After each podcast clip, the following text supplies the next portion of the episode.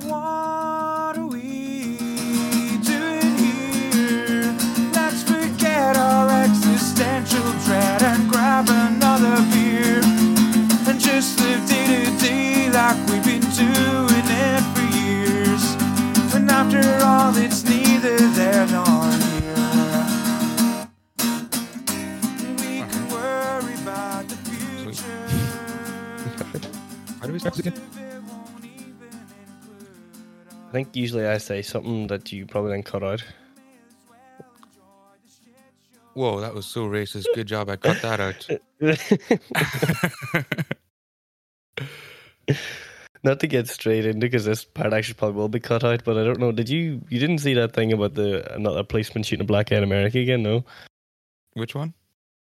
this guy in The, the, ooh, the one in Wichita. It's just I was reading about it today and I couldn't believe it. This guy shot like a an, like a current marine that was like on shore leave or whatever, and I think he killed him. This black guy, but the his defense his defense lawyer has said that he cannot stand trial because the policeman that shot the guy is so racist. He could never get an impartial and fair trial, so he cannot stand trial. And it's like that doesn't make any sense.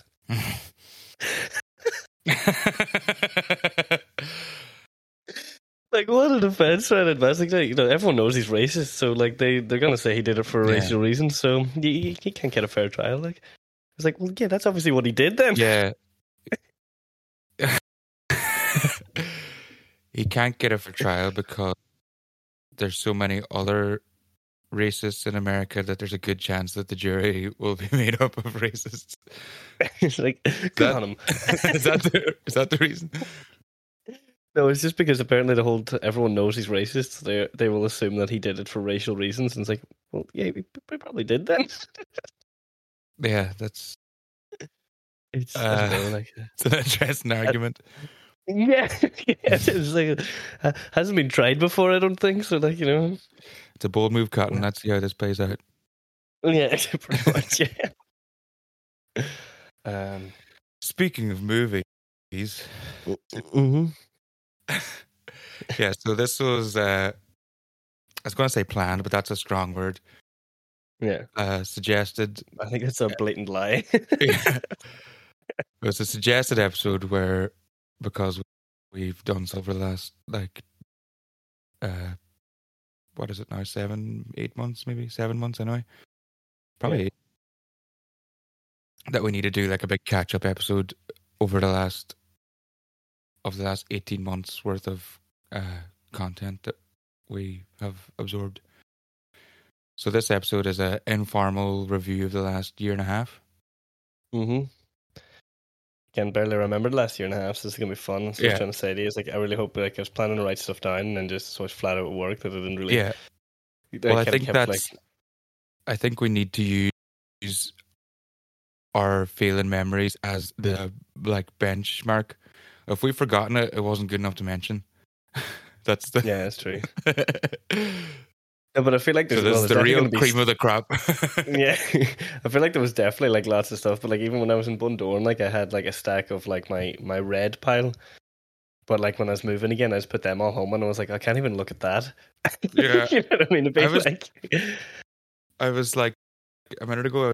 I was looking and I seen books and I was like, "Oh, books! What are the best books I've read?" I was like, "I don't even know. Can't even remember what books Yeah. I've read recently." but uh, yeah, I'm hoping that I'm hoping that we'll kind of we'll jog each other's memories too when we start mentioning stuff. And like yeah. some of like the best things I watched weren't even stuff that came out like in the last year and a half. So like, just be whatever. Yeah, like that'd be the same with me. I'd be usually like playing catch up, or not that it's rare that I watch stuff when it comes out. It's just like if you take it like you know, if we had it done this like last year, like I have just finished the boys season three and I loved it. Mhm. Right, But, let's like, start there That's pretty recent, like because like, yeah, I just finished great. that Like, as well. I do think every season is getting kind of better. Like Yeah, that I was I think they're really. Just, I, I do think Soldier Boy was great. Like he was Oh just a God, I real loved him. scene stealer. Like he was a Yeah. real scene stealer. He was such a fucking wanker. Yeah. but he, but he, so he was. so like charismatic as well. You're like, yeah, I hate this guy, but he's like really charming and it's really annoying. yeah, but he was a ma- he was a man at a time, literally. Yeah. It was like it worked out so well. no, he was like, great someone- and per- performed so well. I thought too yeah, same. by I one of the guys his- from Supernatural. Jensen Ackles, yeah, because I Yeah. seen a I seen a short interview with him and I thought it was funny. He was given like six months to buff up for the role, and he actually did. Like he looks like he's pretty good shape. But I didn't even his first- recognize him. Like, well, I, I I recognized him, but I didn't know what I knew him from. It was my sister that told me who he was. I was like, ah, right, okay. So like, Mm. yeah, you kind of. I didn't like. I didn't see that actor, even though I was like, he looks kind of familiar. I was just like, that's Soldier Boy. So I think that's. Uh, Mm. I, th- I thought it was funny though because I didn't know this, but he was like he was told to like buff up for the role, but apparently they only meant it as a joke. But he didn't know that they were joking. And if his first Right. day on set, Anthony Starr, the guy that plays Homelander, he started Yeah. making fun of him. He was like, "I didn't bother, man. They just pat out my suit." I I was I always wondered that. Like, I was like, how is how buff is that? And how much is the suit? Like, is it uh, is it I a little think- bit of both, or is probabb- it just? I think it's a little bit of both. I think he's like you know Yeah. he's probably in sure he's in somewhat decent shape. shape. Yeah, Yeah, but he's not like you know like Marvel Cinematic Universe like he's fucking. not a fucking you know, tub of lard. Like, Yeah. but yeah, I do like that. I do like that in in the boy. Like, I don't know. It was always from the start. I was like, I kind of like that they just they clearly like the suits doing a lot of the work here. Yeah, Like, you don't you don't need to be like fucking Henry Cavill or something like, or like Yeah, who's the most like- ridiculous one? And you don't need to be also the- fucking Drax. Yeah, exactly. You don't have to be like over the top, roided out Yeah. of it. Like it's just like they're getting their point across anyway. Like, Yeah, but, um, and then I like one of my favorite like random wee bits in like season three that I just loved was every time Huey tried to do like an emotional scene, it is somebody like he. I think the first time he tries to do it, Butcher throws up on him. Another time he gets punched in the face. You know, every Yeah. time it's like it's gonna be like this kind of heartfelt moment of like fucking. Oh, you know, I know why you're doing this, Butcher, and he just throws up on him or he says Yeah. something. He, he stands up for Yeah, himself, the like- soldier boy. he just punches Oh, him. it's like he's doing the middle of a speech, so that's what I like. You know, the speech doesn't finish. They purposely have it. As, just shut up, man. yeah. I re- I really like Huey's um little arc in this season as well. Yeah, I thought made uh, it more way interesting. I don't know how I don't know how much we should. Uh, Ah, well, it's finished now. So if you Yeah, haven't but- seen it, I suppose. Um, if, if people are like me, then they might not see it for another year. this is one of the few shows where I was actually okay. I'm going to watch this, and even I didn't I- start watching it until like seven episodes are already out, and I just like flew through them all in a week. Uh, you I see, I just still perfectly timed it. because I um. I guess Accidentally too many- perfectly timed it. Yeah, I've got too many. I got to uh, like season. I got to the last episode like the day before the the last episode came out. I was like, oh, just Oh, happened to. Google it, and I was like, oh, there's only one more episode. Perfect. yeah, just happened to There's, time um, it exactly so I would not get it spoiled. Anyway, That's sorry. perfect because you see, I, I follow too many things on like Reddit and social media that I was like, oh, I'll probably I I, I get spoiled with stuff like Yeah, that that's- often enough. That's definitely what propelled me to be like, I better not leave this any longer. I better just start this show. Like, because it was um I think it's the first episode has still probably one of the most ridiculous scenes with this this shrinking man and then him inside. Like, that's fucking that's one of the funniest things I've ever seen. Like it's just that was so over the top and ridiculous. amazing. I, was- yeah, that, that was such a great start to the season too. I was like, ah, this is where we're going. This is where we're at Yeah. now. We've got two seasons. This is like, Yeah, I was like, I was, of, I was like, already kind of uh, thinking like, what? they're getting us in, and then it's like, okay, where's this third season going? I was like, oh, this is where it's going. Because I feel like every season they're trying to do like over the top scenes like that. Like there was like a lot Yeah. of head exploding at the end of the last one and stuff, and I was like, I was watching that and I was like, this is amazing, but also. I have no idea how they're going to top this, or if they're even going to be able to top this, because Yeah. it's just fucking it was unbelievable. Like, I was really confused for a lot of the season too because I noticed that there was like, bar that opening scene, there was like no nudity in it. Like they kept like there was there's like sex scenes where like like uh people's like breasts covered and all, and I was like, this is like the goriest show on TV, and they're not showing any nudity, and then Mm. we get the full on nudity episodes. Yeah. Uh, okay, so I guess they had to save all their nudity for this. They must have had a quota. they, they must have like a limit or a quota. And they're like, all right, I'm gonna have to. There's one episode in particular where all of Yeah. that's gonna come out. yeah. But yeah, it was a great season. I really liked. yeah, Yeah, uh, Soldier Boy was great. Just toxic masculinity on two legs, basically. Yeah. But and I liked how um Huey like basically like had that realization where he like calls him out for it basically. But yeah. a lot of like um interesting explorations of like uh I suppose like dodgy relationships like like between his and Butcher's kind of fucked up like Butcher's a piece of shit, but then Huey's like, Oh, my savior and all this here and all that kind of stuff. Like Yeah. But like I and do the like satire the and all is so on point as it always is. Yeah. Just great social commentary and yeah, fantastic stuff. Yeah, like I know one of the most really powerful things for me is like I actually liked also like Adrian's kind of arc in this and like him trying to Mm. do it and like fucking like he tries to go after it obviously because there's a Blue Hawk whatever he killed like you know Blue Hawk, paralyzed yeah. his brother and killed a few people and then you're the one the woman the PR woman she's class in this season two Yeah, and she's she's like great. yeah well what about your friends? Like you fucking you didn't care whenever you killed people. And it's like we only matter when it matters you know you only care when it matters to you and shit like this. It was just like Jesus this is fucking really going for it from like it kind of goes from like all ends you know what I mean? It's not just they they bite back at what he's fighting for even what he's fighting Yeah. for is kind of correct but it's like oh it's not perfect either. Yeah. it's just interesting but yeah the satire's always on point. and Yeah. Homelander like he still is a while he's still one of the best characters in the show I think he's just fucking Yeah, definitely. he's Uh, just and your man Anthony Starr, is that his first name?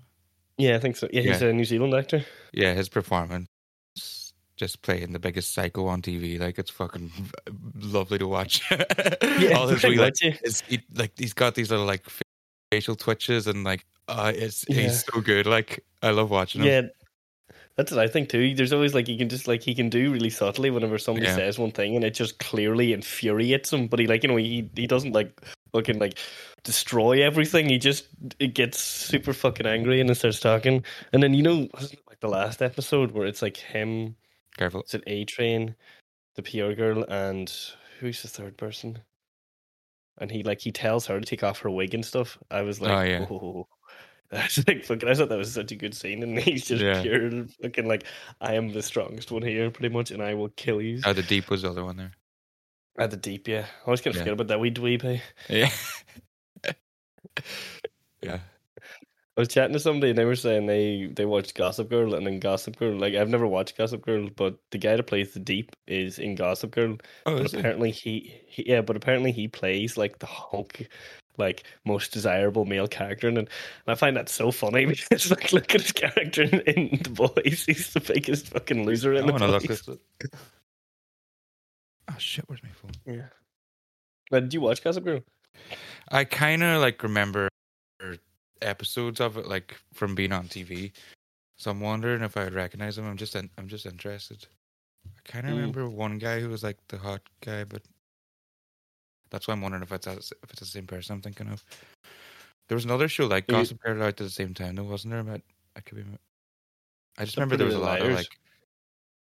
Uh, uh, So have was that on at the same time? I just remember there was, there was like Country Hill and the OC, and they were all on. Was it oh, yeah. what what Irish station was that that they were all on? Oh, was was that TG4? Or TV three? I feel like it was an was Irish Irish TG4? station. Teacher. I think it might have been. I always remember watching. for some reason. I always remember watching the OC on E4. I think though. The Oh, OC, maybe. but the OC, is the OC is the only one I watch though. All right. So Apparently, I- that's I- I really know, good. but it- is I really watched a video someone did on that recently, and like they went to like, like the big did a big deep dive and re- revisited it and all, and they were like, it's actually pretty class. And I was like, damn, I might have to watch the OC. Yeah. Oh, is it? Then, like if you yeah.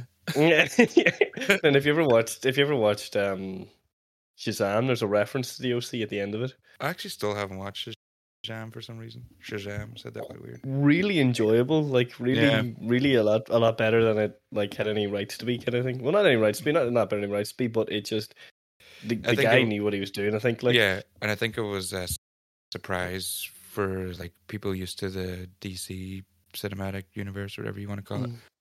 Definitely but that's a that's that's another like, one where.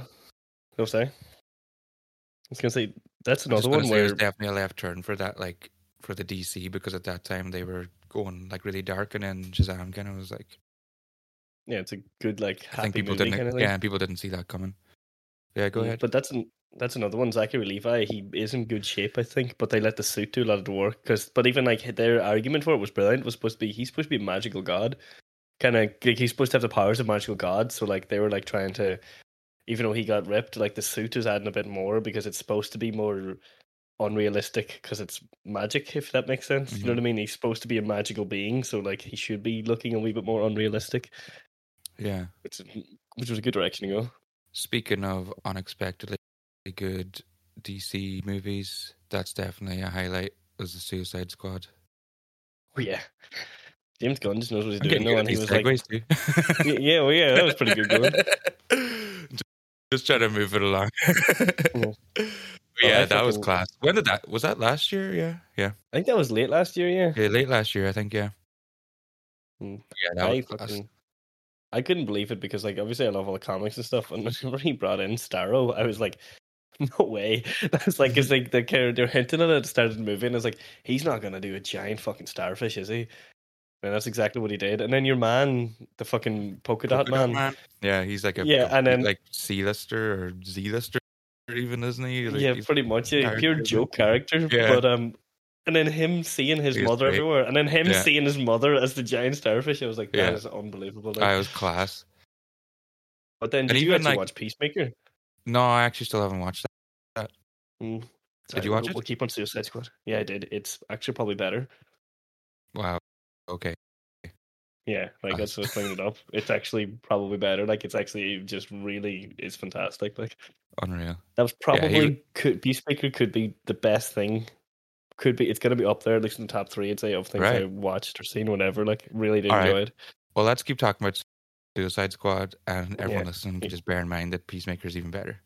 Yeah, because I, Yeah. I segued too early there. Yeah. well, we. We can't really talk. Well, like, yeah, you can't really talk about it, or else I'll have to stop listening. Yeah, pretty much. Yeah, that's true. and I'm joking. but But, yeah, um, the- yeah, we can talk about the character of Peacemaker because he's fantastic in the movie as well. Like, Yeah, like it's like he he's not sure. It's like yeah, he he thinks he's a good guy, but he's just another psychopath. he's doing it Yeah. all in the name of America. Pretty much. Yeah, and there's also did you know Peacemaker is who the comedian is based on in Watchmen? Oh yeah, that's who Alan Alan Moore wanted to use original characters, and Peacemaker was Yeah. the character he wanted to use. I remember. Makes a lot of sense. before, yeah. Yeah. if you don't. But I um, love that part in um, the movie where him and Idris Elba's character, what's he called again? Oh, yeah, uh, Bloodsport.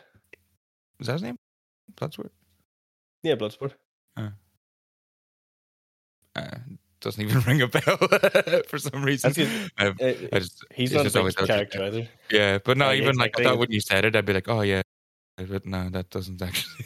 I'm just like, no, But yeah, where they are uh, going into the camp and they kill all the wrong people. Know. and they're, they're pure like bravado about it, and they like Yeah. kill people in ridiculous like, ways. so- and it's like, it's so like heroically shot and everything, and then you realize that they killed all their allies basically. pretty much. Yeah, I thought that was brilliant. It was a brilliant Even like turn of events, but the bait and switch at the start where, where the old team is there and you're like, oh, girl, like the people from the other movie, they're in this one, and then they just all get wiped out. yeah, pretty much. like I thought, I thought they were gonna. I knew that there was a lot of them that were gonna die. Like, but I Hmm. was like, I thought they'd be in a wee bit longer. Yeah. There's um. I also really liked. You know, at the start, like one of the things that just made me laugh is you know, like Bloodsport meets his daughter in prison. And she's like, she was done for like theft or something. And they just start screaming at each other. And it's like, I just thought that was so funny. Like, it wasn't like it, it set up like it was going to be some kind of possibly heartfelt moment of like, you know, yeah, whatever. It was like, no, fuck that. Um, and the the unexpected cameo of uh, Taika Taika Waititi as well. yeah, that was weird. I didn't expect Yeah. them to be in it at all. Yeah, fucking his rat catcher, like, yeah. 'cause for a wee bit. He's a heroin addict. the first time he's in it is just like his dead. He's a dead body, right? yeah, And then it does like, a, and then it does a flashback later where he actually talks. I think, yeah, yeah. Because I remember like when it just shows his face, and I was like, "That looks like Taika Waititi." And then it's like later on, he actually speaks. It's like that is Taika Waititi. Yeah. so strange. there's um, But I was great. I, I loved it just as like a great comedy in general, and yeah, kind of like Did- the way you know- uh, the way Ragnarok was as like you can just watch it as like a standalone kind of fun movie. Yeah. without it, having to worry about any like big picture stuff. And good to see you. What do you call him? Joel Kinnaman. Is that his name? Yeah. The Was guy that was original? Altered Carbon. Yeah. Glad to see him. back. Yeah. I like him. I like him too, but he was also really good in like he was really good in that too.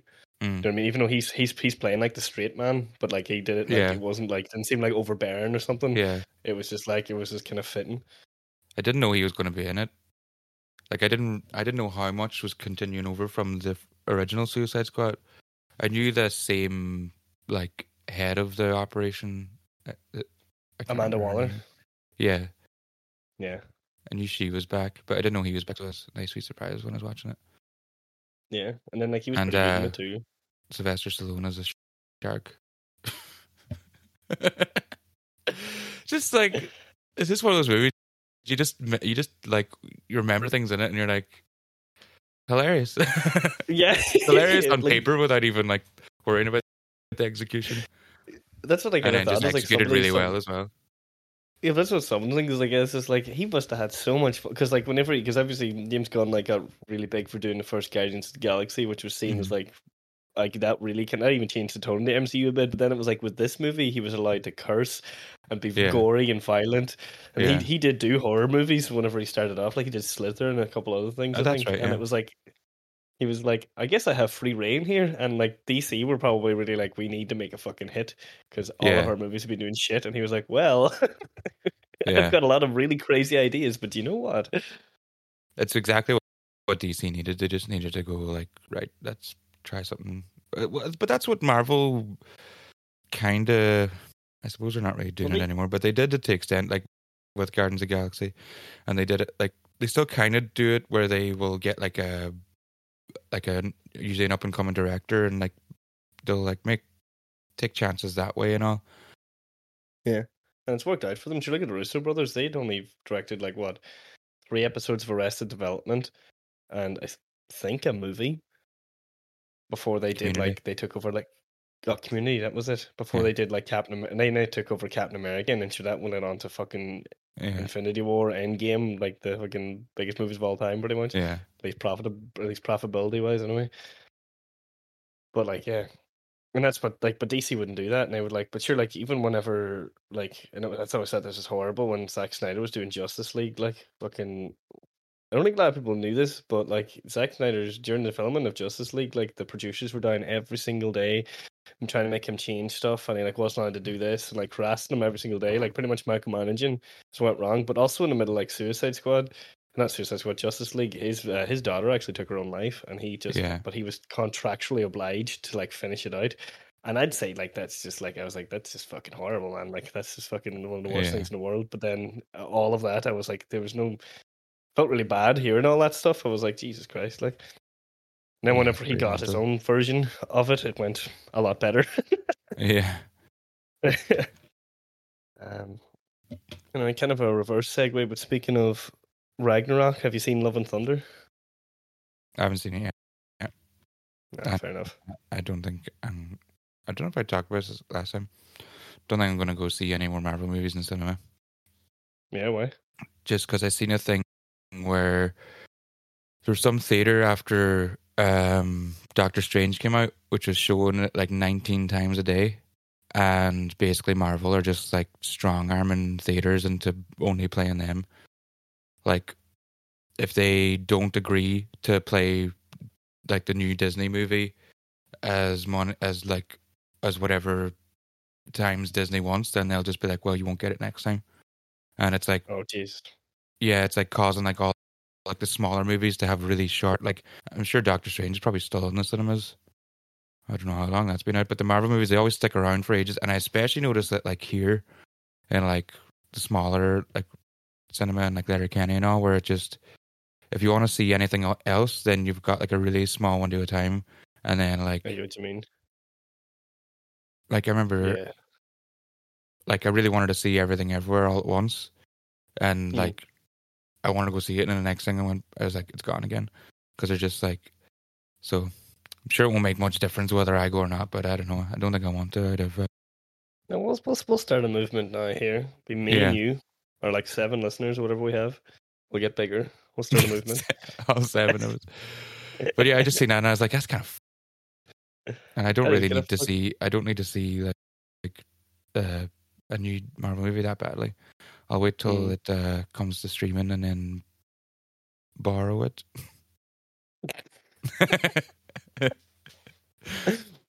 I'll circumvent the whole system in a completely noble way because I'm taking down the the system. but yeah, No, no, that's you fair. I watch actually didn't know that. I did, yeah, and it was nowhere near as good as I was expecting. Actually, it was kind of sort from of what I've seen online, it seems to be pretty divisive. Pretty divisive. It's like love There's or certain hate. kind of it must be like there were some good parts in it, and there was some good stuff in it, but there was like a couple of things. I'll just Is say it Taika again? It's Taika again, yeah, and Is it? his Yeah. team, his, Ah. his humor's definitely in it, and obviously the movie also kind of gets better as it goes along. And say like the third act is pretty Right. damn good, like which Okay. usually for a lot of Marvel movies now, I think the Still third the act usually be t- kind of shit, yeah, because it's like well the third act is where they're tidying it up, you know that kind of way. Yeah, But no, I thought like, and I was know best. we might have said on this before, but I remember hearing about, uh, in particular, about that. Um, what's her name? What's the Scarlett Johansson character? Black Widow. Black Widow. I was like, is, I had Black Widow in my head. I was like, is it Black Widow or is it something else? Anyway, uh, they had basically the whole end of that movie all like shot, not shot, but all made because it was all like a, it's all a CGI set piece. That was all Mm. basically done before. Like I think they even maybe had a director on. So Oh I think that so that's why a lot of that happens. Like they'll have like these big the things that they know have to happen, like the big finale fight or whatever, and they'll already be making that on computers before anything else is even starting to happen. I just didn't know that. That's fucking insane. Yeah. That's mad. Because yeah, I seen a thing, and it's like, because I think they might be bringing back Chadwick Boseman through deepfake for at least a part of the next Black Panther film. And I was like, and uh, Chadwick Boseman's family came out and said that I think at his request, or like he said that if because obviously he knew what's happening, he was like he'd be happy with it being recast. He'd prefer it to be recast.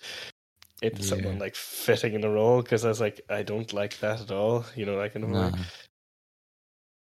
But um, they no, they no well, bother recasting the guy that Don Cheadle replaced. Yeah, yeah, War Machine. Yeah. I can't remember. Terrence. Howard too. I just as a wee side note, I seen yesterday. I think he's actually a bit tapped. He doesn't believe in the number zero, and he has tried to write like mathematical proofs proving how the number zero does not exist. And also, yeah, I was like, what the hell? And I read Someone a bit give of it. That man like- a movie to act in. Yeah, got too much spare yeah. and then he's uh, he's he's he's selling life saving technology to Uganda, but he won't release what the life saving technology is. But I think it's kind of weird. It seems like he's just trying to hassle him out of money. but um, there's a I have one. Just to bring it back to Love and Thunder, I have one kind of major gripe with it. okay. And uh, that was like I don't know if you know, but this is from the comics. Like the Mighty Thor, Jane Foster's Thor is um she has cancer, and then every time she uses Mm. the powers of Thor, she gets weaker. And it shows her, and she's supposed to be stage four cancer, so she'd be in heavy duty chemo. hmm And she has she's looking like a model. She's got a full head of hair. She leaves the chemo and just like drives home. I was like, no.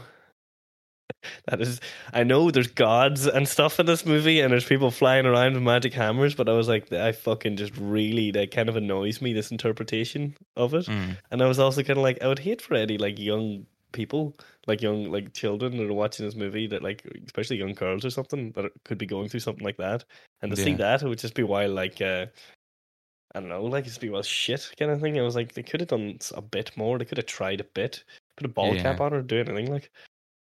Yeah. Mm. Mm. I just didn't appreciate it. And this is from an educated perspective. I was gonna like. Do I have to bring it up, or are you gonna bring it up for? Ah, I suppose because I've Thomas been in had cancer. cancer. yeah, yeah, yeah, yeah. Damn it, you son of a bitch! Stealing my fucking thunder, man. Get it? Stealing your love and Stealing thunder. Yeah, yeah, yeah, exactly. but like, I, I kind of could get over it, but I was just like, ah, they could have definitely done. Like, there's a million ways they could have done Yeah. better, you know. Mm. Yeah, that's- I wonder. I wonder why. I'm wondering who, who's like. uh I'm sure that was like brought up at some point too. I wonder was it like her agent being like, no? or was it like, or was it Disney being like, we can't go that graphic? Or I'm sure, like that. I'm sure they thought they already talked about like doing what you're talking about, and they probably got shut down at some point by someone. know, yeah. I'm just wondering where is that? Of the problems. I don't know. It just of Yeah. that that kind of bothered me, you know. Yeah, Um, but um, what was I going to say then? I get something. I'll come back to me. Or it doesn't matter. yeah. um, we'll stick to uh, uh, comic book movies. Oh, that's right. Comic books. That's what it was. But Oh. uh, coincidentally, coincidentally, I actually read a comic recently, an old one, um, Amazing Spider-Man issue two hundred and forty-eight, and it had like a similar tone in it, but it was done very well. But I just wanted to bring that up because I thought this was class because it was like such a nice wee story. Because I, I'd, I'd heard about it or read it somewhere anyway. They were like everyone like Spider-Man should read this, so it's an old one. It's probably from like the nineties at least hmm if not earlier. And it's like the first part of the story is just kind of typical kind of Spider Man fighting a bad guy, whatever. And then the second part of the story, it's called The Kid Who Collects Spider Man. And he goes in to his kid and he visits him, and his kid has every single like fucking newspaper clipping of Spider Man, everything to do with Spider Man. Absolutely loves Spider Man. He's chatting to him, and Spider Man's talking to him. And at the end, he's like, can I know who you really are? And he's like, no, you can't do that secret identity. And he's like, please, Spider Man. And so he lets him. And then he's like, oh my God, you're Peter Parker. You, so you've been getting paid to taking pictures of yourself and stuff, this and all. And then so it's really nice, like second half of the comic. And then like the last like panel or two panels is like Spider Man swinging away, and it shows like uh, whatever's home for kids with cancer. It was just really nice. Mm. It was like, uh, but then I remembered they actually did it in the animated series, and the whole thing is it's a Spider Man like going to visit a terminally ill child to make them feel better. And I was like, that is absolutely like the most perfect like essence of Spider Man, the character. And it's like I can't Mhm. believe I really wish they'd bring those into that into the movies. It was just such a you know grounded, sweet story. Like like half the comic doesn't take place with any action. It's literally him chatting to a child. That's So that would be one one of the best things that I in my in my list. There Yeah, I thought it was really cool. It was very different. Like you know what I mean. what was that called again? Uh, the kid who collects Spider Man, Yeah. Amazing Spider Man, issue two hundred and forty eight. Speaking of Spider Man, there was that movie with all the Spider Man.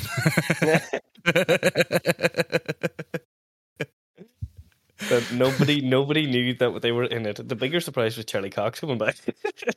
oh yeah, I didn't know about that. I don't know. now. What's was that that one called? Uh, Hmm? what was that new Spider Man movie Uh, called? No, No Way Home. Far from home, Far no From way. No, home, homecoming, far from home, no way home. No it Way was Home. no way home. No Way Home. Okay. Every the the first trilogy had home in every Yeah, part of it. the home, the home trilogy. Yeah, Yeah, that's what we're talking about. People Mhm. listening. um, yeah, that was like probably one of the biggest movies of last year. I'd say financially, anyway. Maybe not like critically or whatever, but definitely one of the so, yeah, biggest definitely. biggest deals. A Yeah. lot of hype about it and everything. Yeah, I really enjoyed it. I think it was very good. yeah. There's a lot of like this is I a feel lo- like this is a lot a of fans. movie podcast. To be honest, Yeah, well, I'm just like we're on this theme, so I'm just thinking we'll just get it, get, yeah, get the stuff out of going, it. yeah, Yeah, yeah. Um, yeah, I will admit, I really did like seeing Tobey Maguire back and Andrew Garfield as Yeah. well. Mm. I really liked seeing basically all of those Doc Ock Yeah. and Green Goblin, Dafoe, fantastic as usual. You know, he did all his own stunts. Really? He uh, that was his only condition coming back. He was he's sixty six. Like he did all of his own stunts. Like whenever like He's- he's, fucking like Tom Holland's fucking. I was like, no way. And I was like, yeah. He was chatting about in interviews. He was like, yeah, that was my only condition coming back. He was like, I just want to do all my own stunts for the sake of it. He's like, I've been seeing what they've been doing since I was doing them essentially like years ago. And I was Yeah. like, they look really interesting. I was like, what the hell, man? That's fucking crazy. Yeah, it was class to see him back in that role too. Because Yeah, and what do you call him? Doc Ox. What's yeah, I was trying to remember his name too. Uh, it's a really interesting name. Notes, mean. just find some notes. I don't know what they mean. Anyway, uh, I can't remember his name off the top of my head, but he's class too. He's so good in that role. The yeah. Raimi, Raimi, uh, Spider-Man movies are all perfectly cast, apart from Venom. Yeah. but like, yeah, Doc Ock and Green Goblin and Sandman. Yeah. What? I don't know why he wasn't in it properly. He was just kind of like that actor wasn't it. He was just like someone voiced him or something, didn't he? They did, didn't that? I think he didn't. I don't think it was that actual actor. And there was one of the other villains from the from the Andrew Garfield ones. He wasn't in it properly as well, wasn't he? Right? The lizard. Yeah, that wasn't him either. difference. They were, I didn't from what I remember. Oh, that's why he CGI the whole time. Yeah, that's why he- he's CGI and the other guys just because they weren't those actors weren't back. I think I heard something about that. All right. I wonder if they weren't But, available um, or is it just they weren't allowed Yeah, back? or didn't want to. Or I don't know. Yeah, Didn't want to, yeah. or maybe they just yeah maybe they were just like we've got enough because there's a lot to deal with I suppose. But um yeah we re all rewatched by we I mean uh the ones and people I was living with last last year we rewatched all the Spider Man trilogy. I think we did I talk about that on this show before? Do you? I don't know, you might have. I actually watched them all last year too. Yeah, I think it was last year. Must have Mm. been.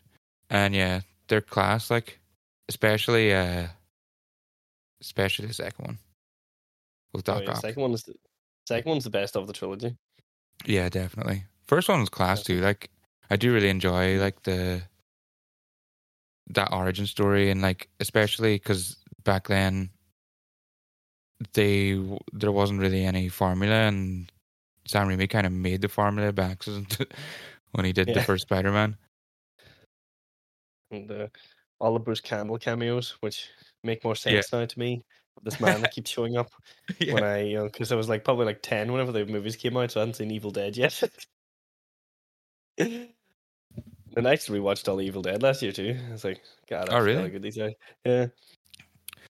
Like, I just Yeah, love the I first one, and then I love watching the first 10 minutes of the second one to just watch that film twice. Evil De- Evil Dead Two is my favorite, and I I, love I that because they just like, like- they just re they just rewrite the first one and the first ten minutes. Yeah, so you don't even need to watch the first one. Yeah.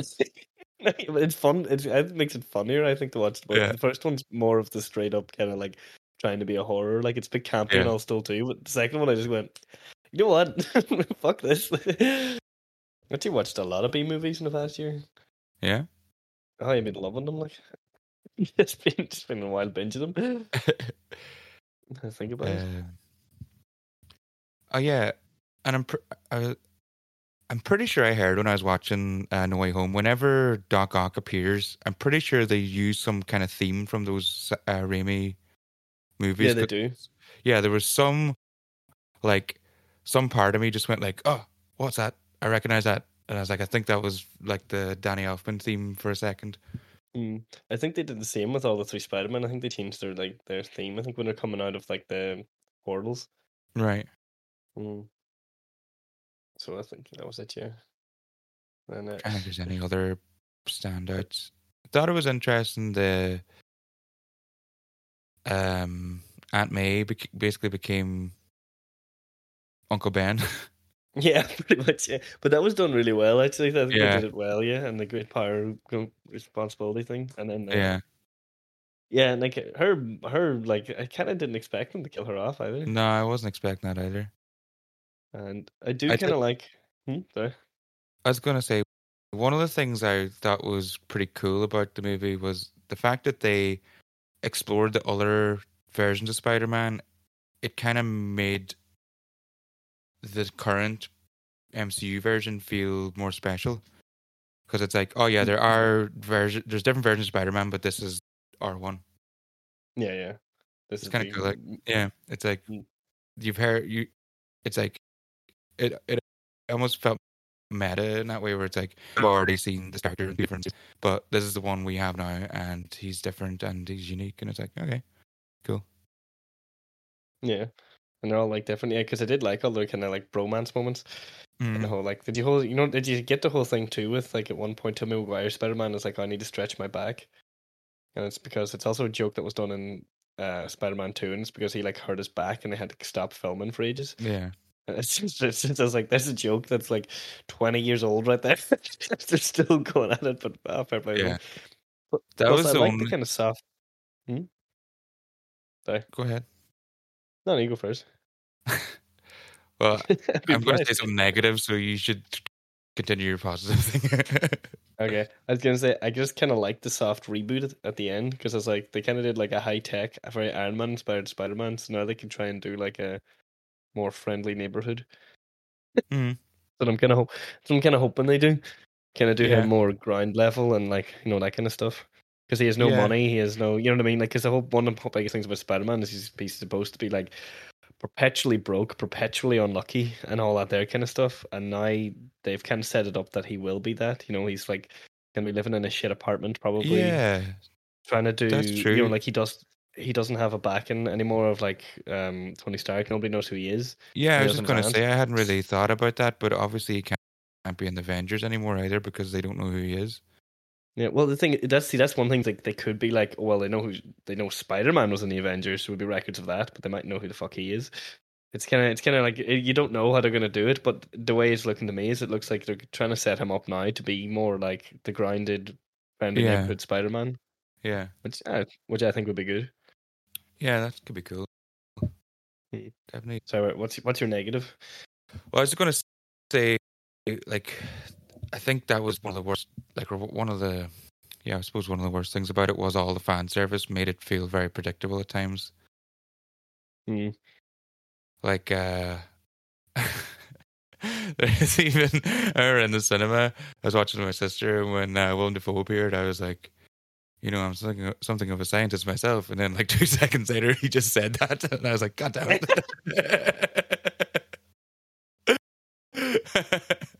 I didn't it as well, but I was like, okay. I didn't like that he said that line. Yeah, yeah, yeah. Yeah, we- it's like fucking, isn't it fucking Bart in the class? Say the line, Bart. Say the line. I can, I Yeah. can remember what he says because I've seen the meme done so many times with different ones. I can't even remember the original now. Like, the Bart one? Uh, yeah, the Bart one. What does he say again? I didn't do it. Oh yeah, that's right. Yeah. I've just seen the meme so many times now. I forgot. You know, Used like, yeah, it's been things, yeah. replaced. Yeah. Um, but yeah, like I, I think one of the worst times was um whenever um what's his name? The Amazing Spider-Man. Andrew What's Garfield. Andrew Garfield. I was going to call him Al- Al- Alex. I was like, that's not right. Whenever he like saves uh MJ, I was like, okay, yeah, kind of. Like I kind of seen that coming, so that like my sister was like, "Oh, Yeah, that said- was that was so emotional." I was like, "Yeah, but I I kind of knew that they were going to do that. It's, it's kind of obvious." Yeah, but they, that, that's what they're doing. They closed the they closed his arc, so now he can he never has to come back for any reason Yeah. whatsoever.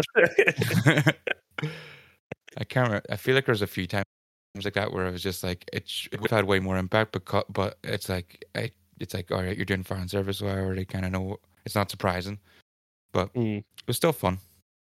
Definitely, if if you're especially if you're a fan of the Raimi Spider-Man, then I think it's like, uh,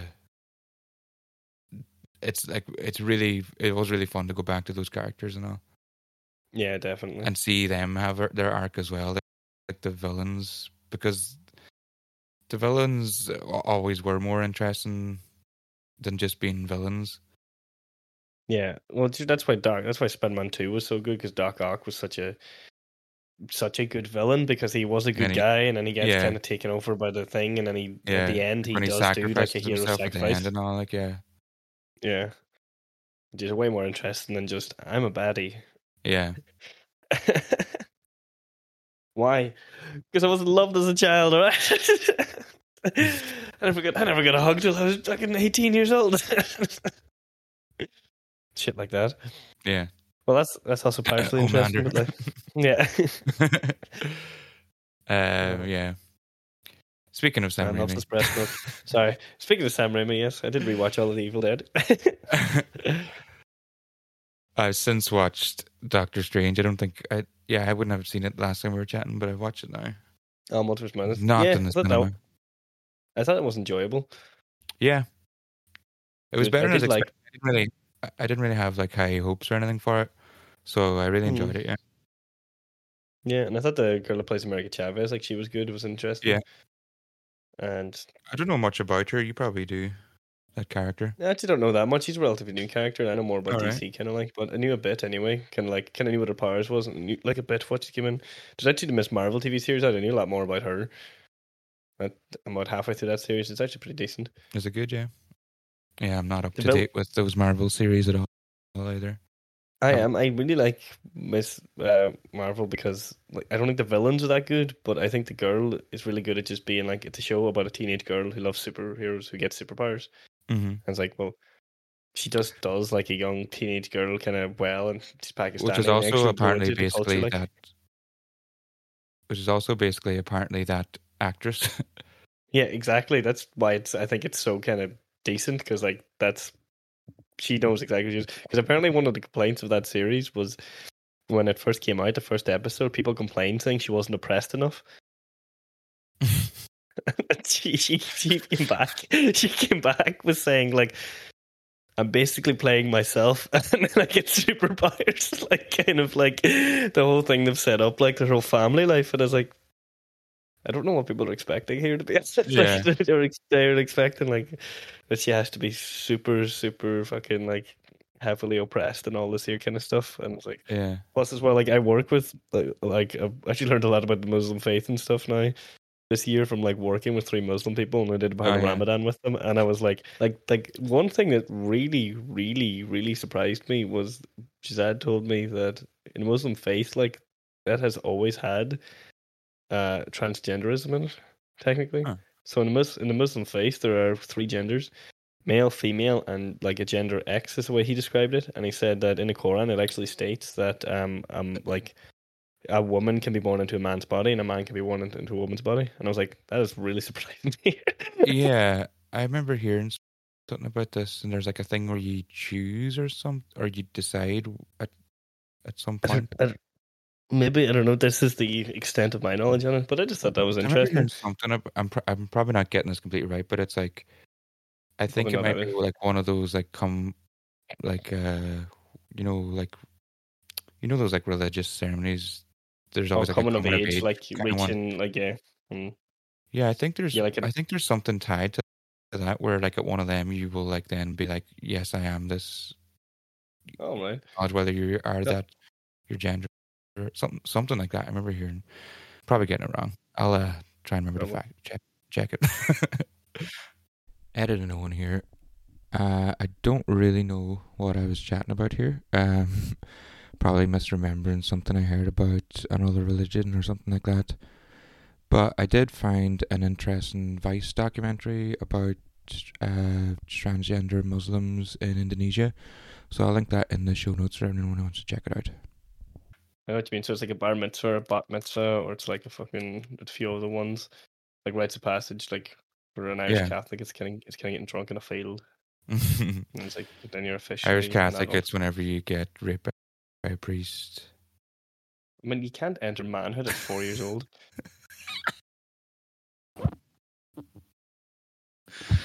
You can be entered Uh, by manhood or the fatherhood at four years old. And we were making joke about that the other day because fucking, there's a guy at work and uh, the guy that they do free COVID testing in Abbott and the guy that does the COVID swabs is actually a priest.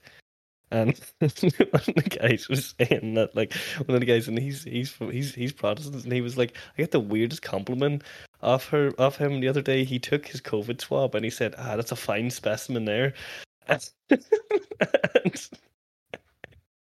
somebody was like, all the you- handsome young man." yeah, I was like, I was like, oh, I think he fancies you. So are you gonna call him father or daddy?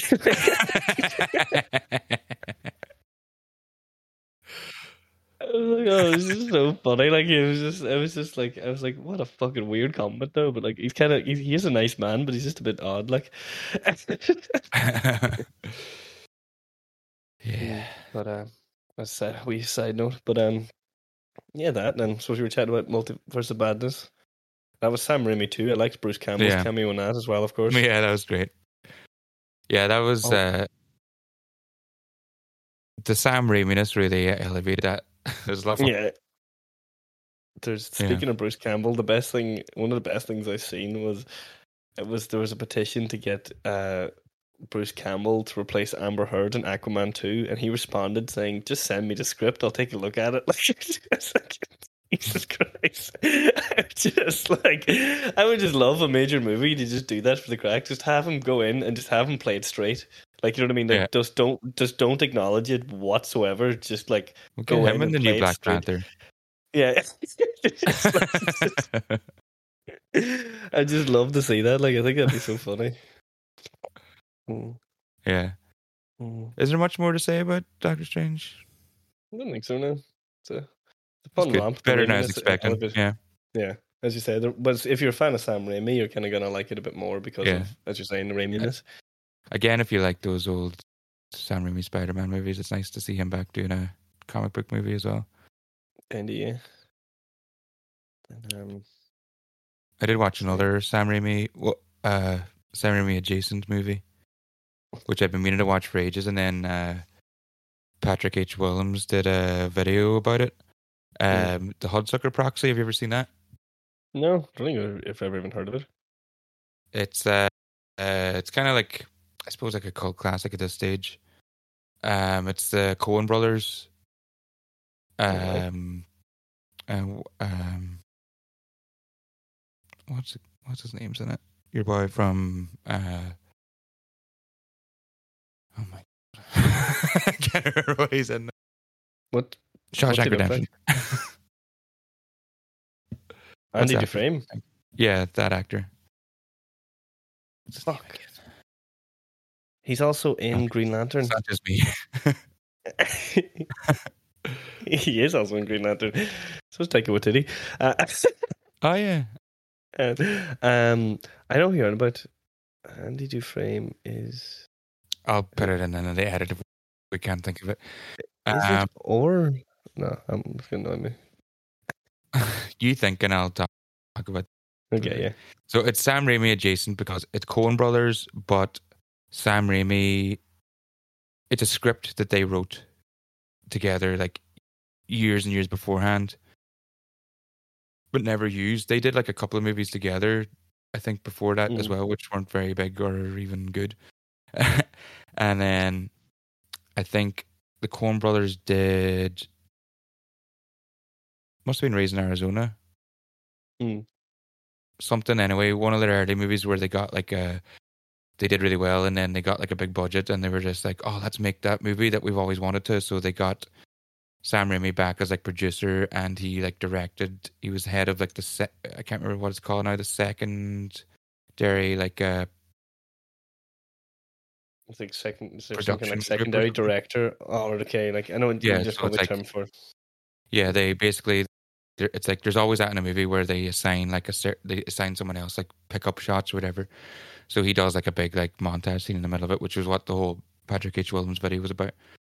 But uh yeah, great movie. Uh it's like um the whole thing is that like his character uh he invents a hula hoop, but the whole time it's just a circle on a piece of paper and he like he's like I got got this great idea and he like show it to someone and it'll just be like, you know, for kids.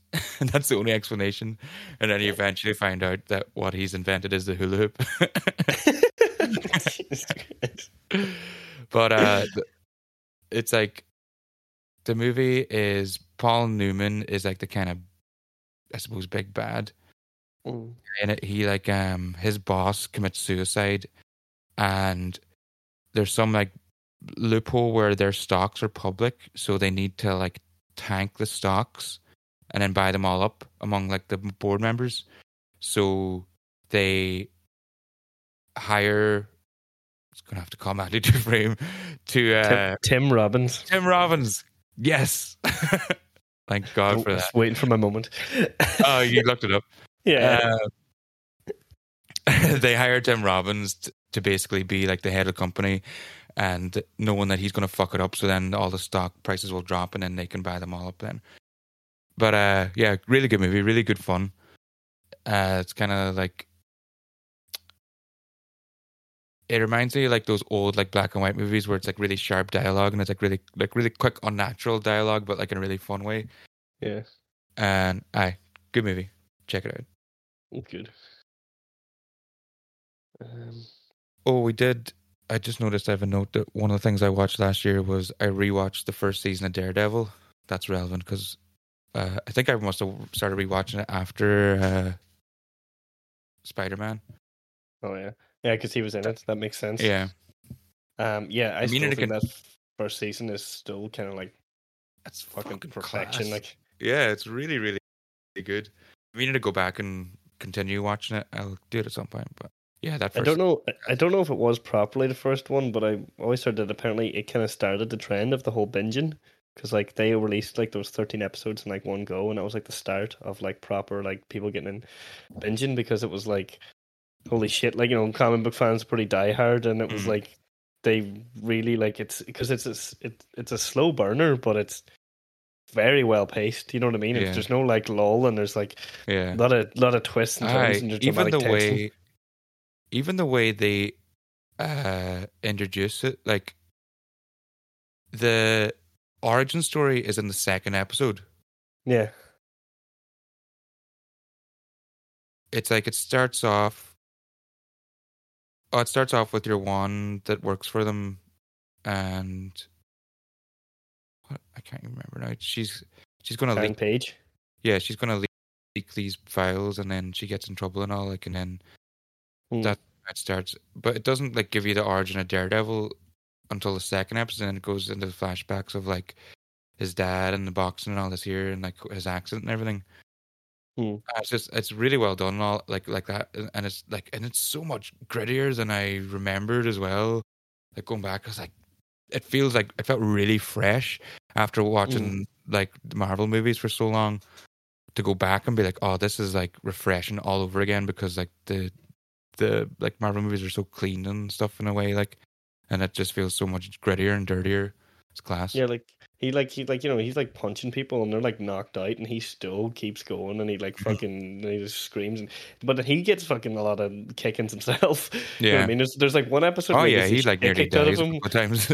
Yeah, but there's like one episode where he like kicks the shit of himself and then the entire next episode is him recovering as well, which I really liked because it's Yeah. like there's a full like it's Uh, there's like, a whole episode where it's him and the night nurse, and he just like can't do anything, Yeah. and like yeah, and that episode's like great because they're coming to like find him and all, and it's like really tense and yeah. Mm. Yeah. But it's like it's so different to see that too. Usually, like fucking, it's like a few patches up, and it's like, oh, I'll be all right. and he's like, no, I need to sit here and I need to like meditate because I know some fucking weird meditation thing. And then, and then you get the kind of extended like kind of origin of you have Stick coming in in like Mhm. the sixth episode, and he's class. Yeah, Scott Glenn and that character, like, and you know that kind of gives you more of like an insight into. You know, alright, he had his accident and he has those powers, but how the fuck can he kick the shit out of everyone? Yeah. that kind of a way, like. yeah. Mm. Ah, it's class. But um, yeah, no, Must I return still to think it's like just one. Mm. And season three is really good as well. Well, season two is good too, but I I don't think think I ever watched season season, three. I kind of oh, it's well fell. it. I dropped after some point, but I heard season three is amazing. Yeah, but I think that was where Mm. I dropped. I Bullseye do comes into it. I wanna go back. plays him is just brilliant. I want to go. That's like why I started because I want to go back and just instead of bothering about like the parts of that like that I didn't really care about. Like I'm not going to bother with Jessica Jones, and I don't think I finished. I watched the first season of Jessica Jones. I liked it. I didn't. Mm. What do you call him? Luke Cage, Defenders. I didn't like. So I'm just going to go back and watch. Basically, just Daredevil and Punisher. Well, fair enough. The only thing I'll say is like, yes, well, suppose you've seen Defenders. Is I I told Peter to go back and, and watch Daredevil because he I don't know he was like, I think he said he watched like one or two episodes and he did it, he liked it and he wa- rewatched it then and he rewatched all three seasons. But of course, he didn't realize he was like because like the first season of Jessica Jones is really good. Second one's I Mm. didn't finish it. First season of Luke Cage is pretty started. I good. don't think. The first season Luke Cage is pretty good. Didn't didn't finish the second I season. watched after Cottonmouth died. I was like, I don't care anymore. Yeah, it kind of gets worse there because they should have Yeah. kept him as the main He's villain because he was fuck. Yeah, he was way better. yeah. He's actually back in the Marvel Cinematic Universe, so he's going to be Blade. oh yeah, that's right. Mm, It's pretty sweet. But um, Maybe they'll. Then- Uh, maybe it'll be in in canon, and he didn't actually die. He just turned into a vampire. vampire. It'd be wild funny. Like, I heard a theory. It was something to do with Doctor Strange, I think, where uh I think it was like something Scarlet Witch did to make vampires real in the MCU or something. All right. It was like apparently there's some theory is like one of the stuff she did was like that caused vampires to exist and that's why they're only coming into it now or something. Right. There was a rumor that apparently there might have been like a silhouette of like who was it in you know at the end scene that there was a silhouette. There was rumors that there might be silhouette of like maybe some X Men characters in there and also someone else too, a big villain, I think. But that wasn't ever confirmed nor denied. I don't Hmm. think. The Oh, we X Men didn't- we apparently didn't talk to be in it about next. We didn't talk about uh fucking Jim from the office getting turned into spaghetti. Oh god, yeah, that was great though. That was absolutely like I know that was fan service, but I thought that was Yeah. class. And then fucking Professor X coming in. yeah, I like, that was great. Like I That was- that.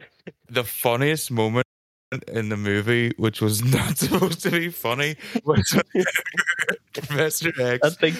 do a mind thing on Scarlet Witch, and he like holds his temple and points his finger, and he's like he's in his big plastic seat, so his arms are way up in the air, and he's it's like Yeah. Jerry fucking Patrick Stewart. It's like I just bust out laughing. It's so terrible. Like no man, do you know what I bust out laughing at is the way she fucking killed Black Bolt. I thought that was brilliant. Oh you know, God, she fucking covers his mouth and then he just fucking shoots himself. yeah. I was like, that's so funny because like he is supposed to be like it also doesn't really make sense for his character because like his whole thing is that he contr- he's like really in control and never like shouts or anything because it can like Mm. kill people. kill like the universe pretty much. Yeah, but then he just goes. "Ah."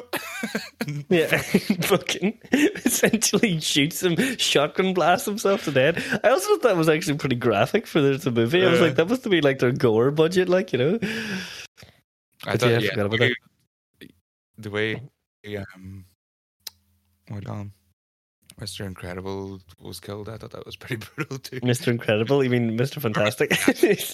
Like put through Play-Doh machine, like just yeah, I thought that was so funny. But then, like, I thought it was funny too that this was like the B Avengers, so they were like, "Oh, it's sweet, we can just murder these ones Yeah. anyway." Yeah, they're like Captain Carter and all of them, like. yeah. But um, what was gonna say? Yeah, it was like you could kind of get away with it because it's like, it's like, oh, these aren't the Avengers. They're like, um, yeah, like a shitty version that this universe has that can't actually compete with like the Scarlet Witch who's from our universe. It's like another one of those things. Like, oh, there's different universes, but just remember our, the one we have is the best. yeah, pretty much. yeah. Well, it was kind of weird. I think in that movie they called the one it was uh, they called it Earth six one six, which is kind of mad because that's Yeah. actually the main comic universe. So I was like, I expected it, that it was going to be something else because it's like it's not the main comic universe, and usually they just do designate them all different Earths for the sake of it. Yeah. didn't. That's what uh the Rick and Mark- Marty comic book did. Oh, They, I know. like- I have like I have like a ten volumes of it. I got it for Oh, like yeah? twenty quid somewhere. Yeah, Yeah, some I of them are like good.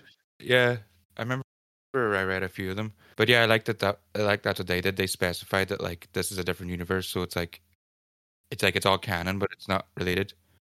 Yeah, so, but that means that they can create their own kind of continuity. Yeah, So that's why it works so well because it's like you aren't because then they they're completely out of the constraints of anything the show does. yeah, and it can be, but it still can just be like, no, this is all really happening, but it just doesn't affect anything like it. It's cool. Hmm. Yeah. Yeah. Um, where were we? Talking about Daredevil. I don't really need to talk about that anymore. Uh, did you watch the new Matrix movie? No, actually. Oh, I That's haven't one seen I that meant to watch.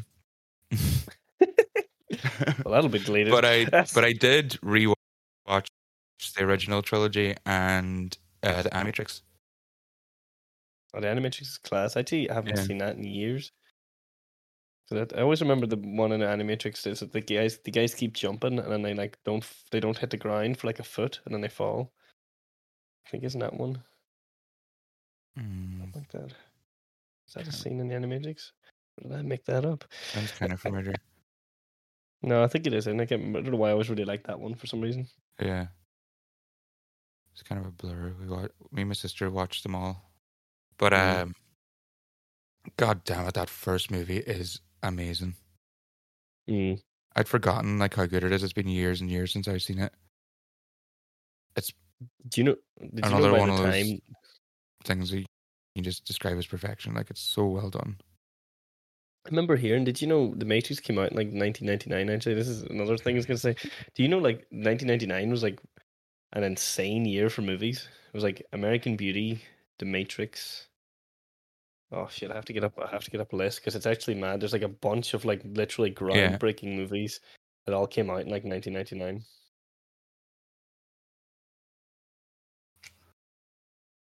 and a lot of very similar themes too. I would say I would actually like the two, like even American Beauty and The Matrix. I think have a very similar kind of theme Oh. of like breaking out of a like a a, a secure job. even I watched uh, Office Space recently, and they like laugh about it, like that. That follows the same thing too, where like they don't want to like keep doing their job. And Mm. like there's a line in it where the guy's like, "What do you want to keep doing this to your 50 or whatever?" And then like the other guy's like, "Wow, that'd be amazing to have that kind of job security." Yeah, no, yeah, I just love it because it's the difference of all of them. And you see, since working it in a lab and an office, like I just appreciate that movie more and more because Yeah. it just fucking it gets so many things right. The kind of way. Fight Club was 99 too, wasn't it? Yeah, I was actually just about to say. I got a list up here. It's like Fight Yeah. Club, Girl, Girl Interrupted, The Sixth Sense, Star Wars: The Phantom Menace, The Talented Mr. Ripley, Eyes Wide Shut, Ten Things I Hate About You, um, Austin. Powers: The Spy Who Shagged Me, Mystery Men, Wild Wild West, The Iron Giant, Sleepy Hollow, 99? Galaxy Quest. Yeah, The World Yeah. Is Not Enough. Um, it's like so that's uh, that's quite a lot. Like, you know what I mean? Like, there's fucking like a lot of them are kind of groundbreaking too. Like. Mm. But yeah, like Matrix, American Beauty, Fight Club, like Mm. they're all The Green that- Mile. There was a lot of like that uh theme in the in like the late nineties of things were so kind of secure and all, and it, there's a lot of like movies that are about breaking out of that security. Even Mm. like uh American Psycho, which was what 2000, 2001 was kind, Yeah, kind of so. in that theme as well. Like so many movies are just like based around those kind of jobs, and then like something really interesting happening. Mm. like I watched American Beauty recently, and it's interesting. It's like the theme of that is almost that the American dream, fallen American dream, is the cause of like all his problems, and then Mm. he starts like doing his own thing, and it makes his life way better. But I find it funny because now, if you watch that movie, it's kind of interesting because if they had replaced the teenage girl next door with a teenage boy, it's just pretty much Kevin Spacey's life. and if that boy was played by Bruce Campbell, and that would have been a great movie. yeah, well, that's just like Bruce Campbell can play anything, like you know. Um, I want a movie like being John Malkovich, but it's being Bruce Campbell. yeah, the sequel. Um, Oh, there's a good movie that I watched that came out last year. French Dispatch. Did you see that? no, actually, that's the Wes Anderson one, isn't it? That's one I keep meaning to watch. Yeah, that was one of the ones I seen in the cinema. That was great. I really enjoyed that. It's very Wes Anderson-y though, so if you're not already a fan, then you're probably well, I don't know. It's hard to know. You probably Mm. won't go because it's very quirky and but it's a lot of fun because of that. And Yeah. I did. I think it was good to see in the. I never seen any of his movies in the cinema, so. Or no, I don't. Oh, trying to remember. Did I watch Isle of the Dogs in cinema? I love dog. I, I love I dogs. seen that in the cinema actually. Yeah, did I see that with you in the cinema? I can't remember if I seen that in I, the s- cinema. I definitely seen that one in the cinema anyway. Mm. Hmm, I can't I actually, speaking of Wes Yeah, Anderson, fun. I actually, re- I actually rewatched the Grand Budapest Hotel there not too long ago. That would have been a couple of weeks ago. I really love good. movie. Kind of forgot that the modern Flash Thompson is the main guy, one of the main guys in it. In the Spider-Man Mm. movies, just to make a wee connection there, he's the fucking the bellhop. Is the is the bully in the modern Spider-Man All movies. right, yeah, yeah. yeah. I was gonna watch it, and I Right, was like, yeah. "That's so funny!" Like, because he's fucking, Mm. he's fantastic in the Grand Budapest Hotel. Like, yeah, that was the movie that got me into Wes Anderson. Mm. But I just love that movie because there's so much of the guy that Ralph Fiennes plays. Like he, he sometimes Mm. just insults people, and then he asks for an explanation as to why they did it. They give an explanation. He's like, "Sorry," he just completely backtracks everything he did. he does it to him at one point. I was like, I don't know why that's just so fucking funny. Like, but it's very Yeah. well done. Apparently, Harvey Keitel's there's a scene where he slaps the bellhop guy in the face. I can't remember his name, but he they had to film that scene like 57 times, and every single time Harvey Keitel fi- slapped him in the face pretty hard. It's like, he's- That's acting, man. You know, I guess. Um, let me say, um, sort of a weird kind of segue because I said being John Malkovich. Just watching an interview with Aisling Bea and John Malkovich the other night, and that reminded me. I watched a really good TV series with Paul Rudd and Aisling Bea in it. Oh, oh, what's that called again? Living with yourself. Yeah, Yeah, that was really good. I think I, I think I like started watching it and got distracted and forgot to watch it. Aisling Aisling Bea is really really good in it. Mm, I Like, like her. she's really. I really like her too. I think she's really funny, but like she, Did you watch like there is. show- Sorry, go ahead. I was gonna say she, there is like a bit of comedy in it, but there's like you know, you know it's kind of drama too, sort of. But she does that there Yeah. really well too. Hmm. But um, but I watch was a show, that- her show, uh, This Way Up. I actually haven't seen it. I keep meaning to watch it. That's her show that she wrote all, isn't it? Yeah. I was asking if you'd seen Fleabag, actually. I've actually only seen the second season. I keep meaning to watch the first. Well, that's just the kind of category I would put This Way Up in, probably. And Probably. there's yeah. another one. There's another one Scott recommended. Can't cope, won't cope. That was another Irish one. There Never was two se- there was two seasons of it, but then one of the main girls died suddenly. So God, yeah, she's quite young too. It's pretty sad. really sad, yeah. Yeah, Still have to watch the season three of Derry Girls as well. ah, same. Um, I was gonna say, just thinking because it popped into my head because I watched Living with Yourself shortly after it. Possibly up there with one of the best things I've ever seen. It's like Peacemaker is one of the best things I've ever seen because it's quite funny, but there's a lot of like kind of suppose character kind of development stuff in it. It was like it was nice, very well done. Then there was Severance. Oh, just- that was class. that was possibly like I absolutely, absolutely loved that. Like Mhm. that was fucking incredible. Like that was That was excellent. that was just perfection to me. Like that is like the most like that's like was like taking all the boxes for the, like exactly the type of sci-fi I like, where it's Yeah, semi-futuristic. It's like you know it has kind of like it's really based in the real world and it has like kind of commentary on it, but not without being too like fantastical either. Just like it's you know everything you know it, it- that doesn't seem beyond the realm of possibility in at least modern. The only thing I'm kind of sickened about was I was kind of spoiled with it and the fact that the season was out, Mm. and I watched it all, and then I really really just wanted to keep watching it. Mm. I was like, I actually don't know where to fucking go from this. It's kind of one of those things like. hmm yeah, it's very good.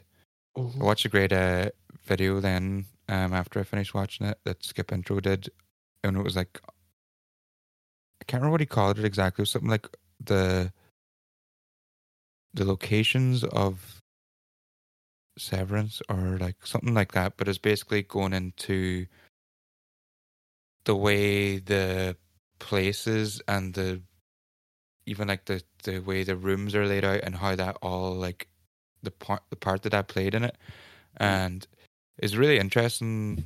Uh, like you went into all these really cool things.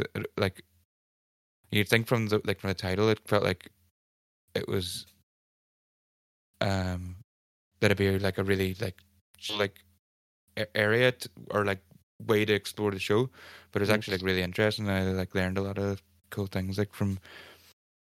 I don't know, went into all these like different kind of philosophies and stuff too. It was really cool.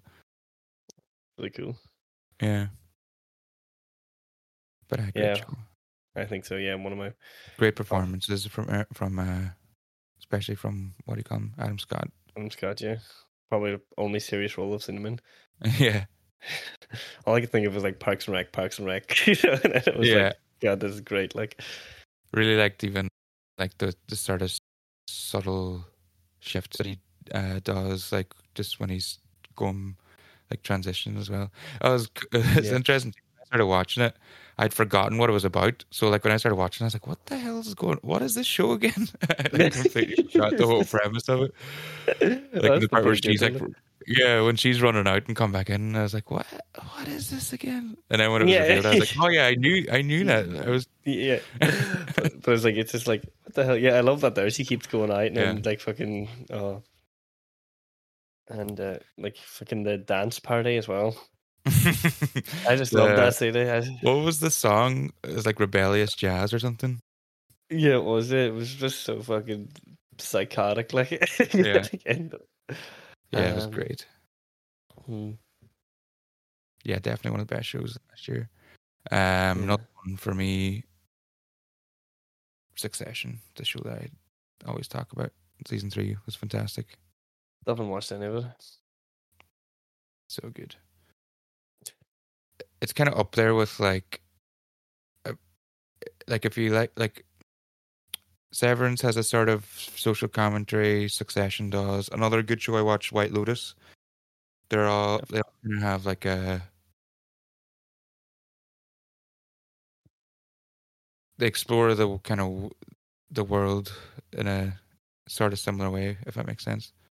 hmm But I, I feel I don't want to say too much about Succession because I feel like I'm always talking about Succession, but it's class.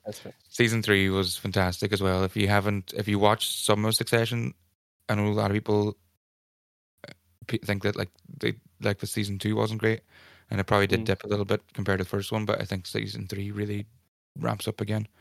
Mm. Uh, I just think it's the best best shit on TV. Check it out. I will say, uh, give it a chance if you're watching it because it doesn't sort of uh, it doesn't explain or like it doesn't hold your hand in what kind of show it is.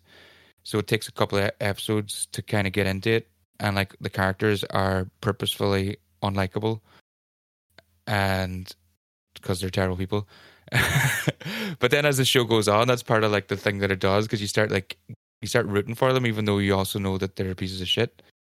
It's, Uh, it's so- kind of like it's kind of like you pick the lesser evil. You're like, this guy's probably the least least piece of shit. So like, you know, I want him to do well, but the rest of them can fuck themselves. You don't really want any of them to do well, but you kind of get to know them, so you're kind of like half rooting for them, and and sometimes someone is less. Yeah, someone is like better than the others, so you're kind of like yeah. Mm. And there's like a couple at the start especially there's a couple of like uh like gateway characters i suppose you could call them where they're like your way in. Like there's the cousin greg who he starts off and he's working for like the equivalent of disneyland and he's like a mascot. But Mm. then he like uh falls over and throws up in it and everything and uh, loses his job. But it turns out his uncle is like the guy who owns the whole thing. So his mom was just like just call your uncle to get your job. So he's like part of the family, but he's an outsider. So he's kind of you learn about things through his lens a little bit at the start. And there's another character who's going out with the sister in the family, so he's kind of like a bit more outside as well. He's kind of working his way up. So they're your kind of ways in at the start, and then you kind of get to know everyone. But uh, it's just class. Very, very like uh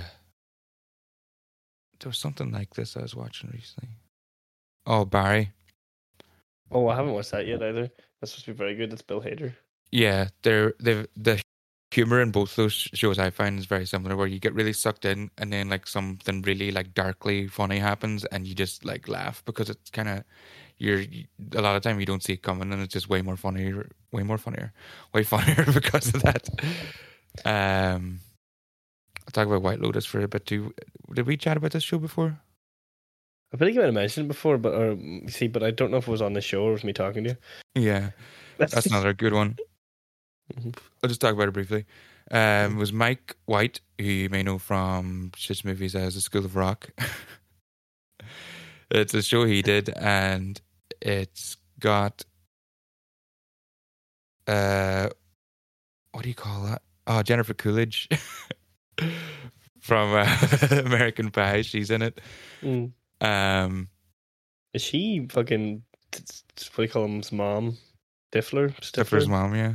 Stifler. That's right. Stifler. Oh yeah. Yeah, yeah, yeah. I was just thinking. I was like, is that who that is? Like, Yeah. yeah.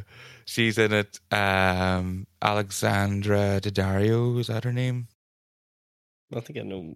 I know that name for some reason. Yeah. She's extremely hot, and she is in True Detective. No, okay. I haven't seen True Detective, so All right. And for somehow Woody Harrelson banging her, that makes no goddamn sense. Anyway. um, back to our daddy kinks. Uh, she's in it. There's a few other. There's a guy that's in the office. Um, he's in it. There are a few recognizable people, Mhm. and it's like the people that it follows. All the people I've mentioned are they go, they appear in this resort in Hawaii on a boat, and they're like the elite, the like the high rollers, the ones that paid the most money, and the show kind of follows them, and it kind of goes into exploration of like, I suppose like privilege and colonialism and everything as well because it it's like in Hawaii and there's like performances that the locals do and um there's stuff where like the mom of one of the families she's talking about how she like she thinks she's really woke because she loves Hillary Clinton and all and then her daughter is like taking the piss out of her but like it's kind of obvious at the same time that like because the way it like goes in, the way it's exploring these like generational things it's like oh yeah well she's woke now but then she's gonna grow up and think she's woken uh, it's just a, a lot of a lot of that kind of stuff but uh, really well done. It's a wee like short was a wee mini series but I think it did get it renewed but it's like self-contained and I think the plan for any further season will be like another uh you know like self-contained there might be another might be another group of people kind of doing Yeah. the same thing, maybe, or just explore different Yeah. characters, which is still a But good I- idea. good watch another one of those ones where the humor is like kind of it's quite dark and comes out of nowhere and it's pretty bleak at times too but aye another good show I was just thinking another good show I kind of started watching randomly, but then it's there's new episodes coming out all the time now. And this is just to keep it lighter and it's not bleak. Is I really enjoyed Only Murders in the Building. If you've heard of that, I have heard of that it's Steve Martin and Martin Short and Selena Gomez. But you know, it's like two of the three classic com- comedians back together. But yeah The first season was really good.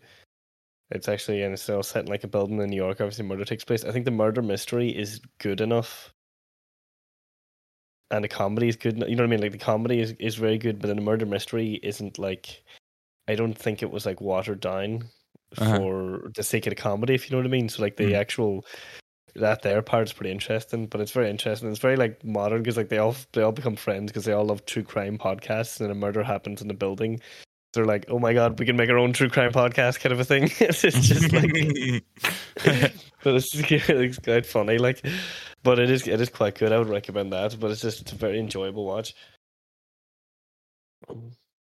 nice Yeah. yeah, I'd Yeah. heard about that I forgot all about it I must check that out And then of course, one, just thinking of like one of the top things of the year, year and a half, whatever for me. Obviously, I have to bring this up because bring it up all the time. Is say I've listened to the ending of the Glass Cannon podcast, all 326 e- episodes, even though it's a wee bit more because the last episode was three parts and there was a couple of three parts so it was episode 100 and 200, I think. and 200 was at least two parts Yeah, as Matt we always point out yeah, Yeah.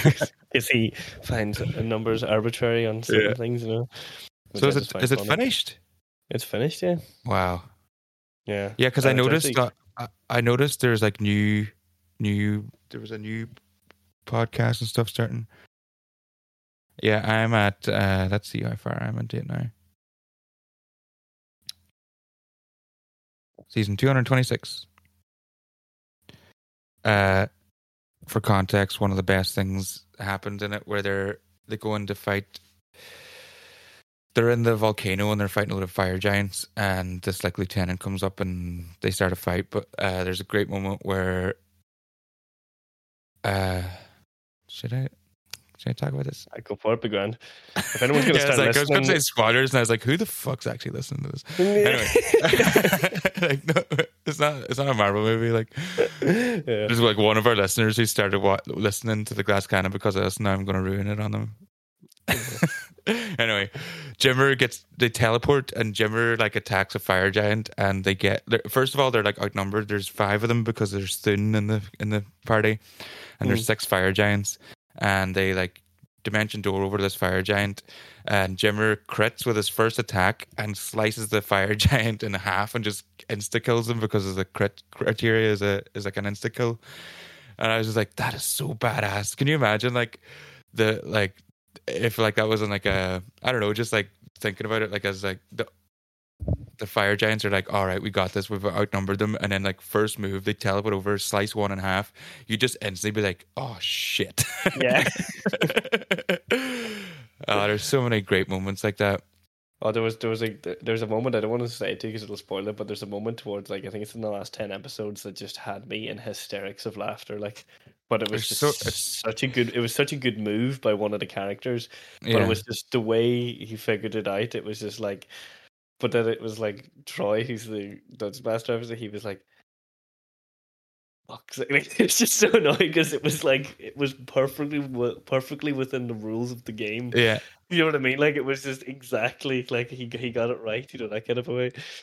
But um, yeah, How many how many episodes are there, did you say? Three hundred twenty-six. So you're hundred. You've hundred left. Oh. Oh my god. You know. And then if I sure I suppose I probably would have finished Androids and Aliens too. And then I might say I've listened to I listen to other stuff. I do like Legacy of the Ancients, Ancients which is ran by Skid, but he ran it. A, Is that a he ran- Patreon one? Yeah, it's a Patreon one. He but he he'd ran the, the the what do you call it Adventure Path a couple times before, but never finished it. All right. So yeah. he, he he knows it really really well.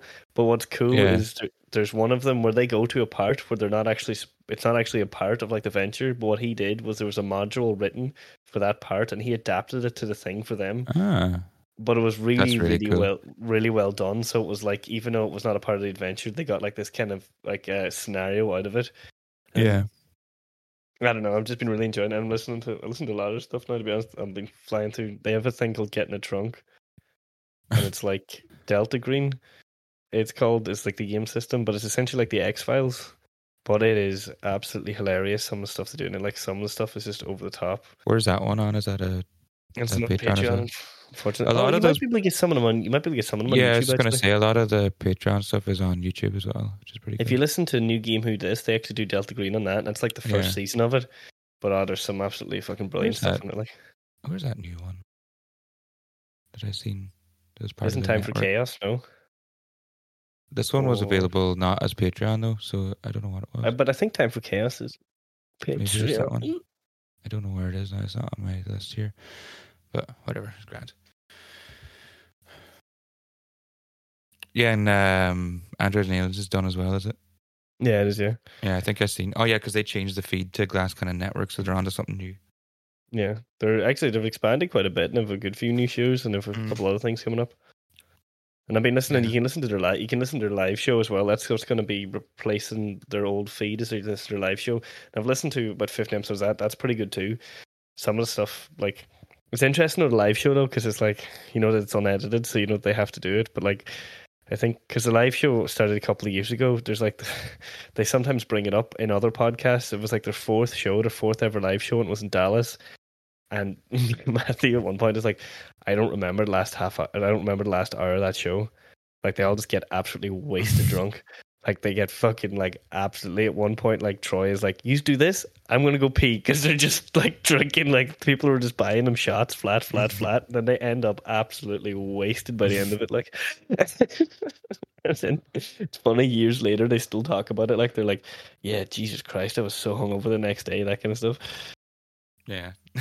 Mm. um. Oh yeah, one of the best movies that we we don't have to talk about. We've talked about it enough. F nine. Oh, of course, yeah. Teen out of teen. And then, of course, the Batman's going to be up there too. That was within the past year and a half. oh yeah, that's right. Yeah, but I think we talked about that Just briefly. Yeah.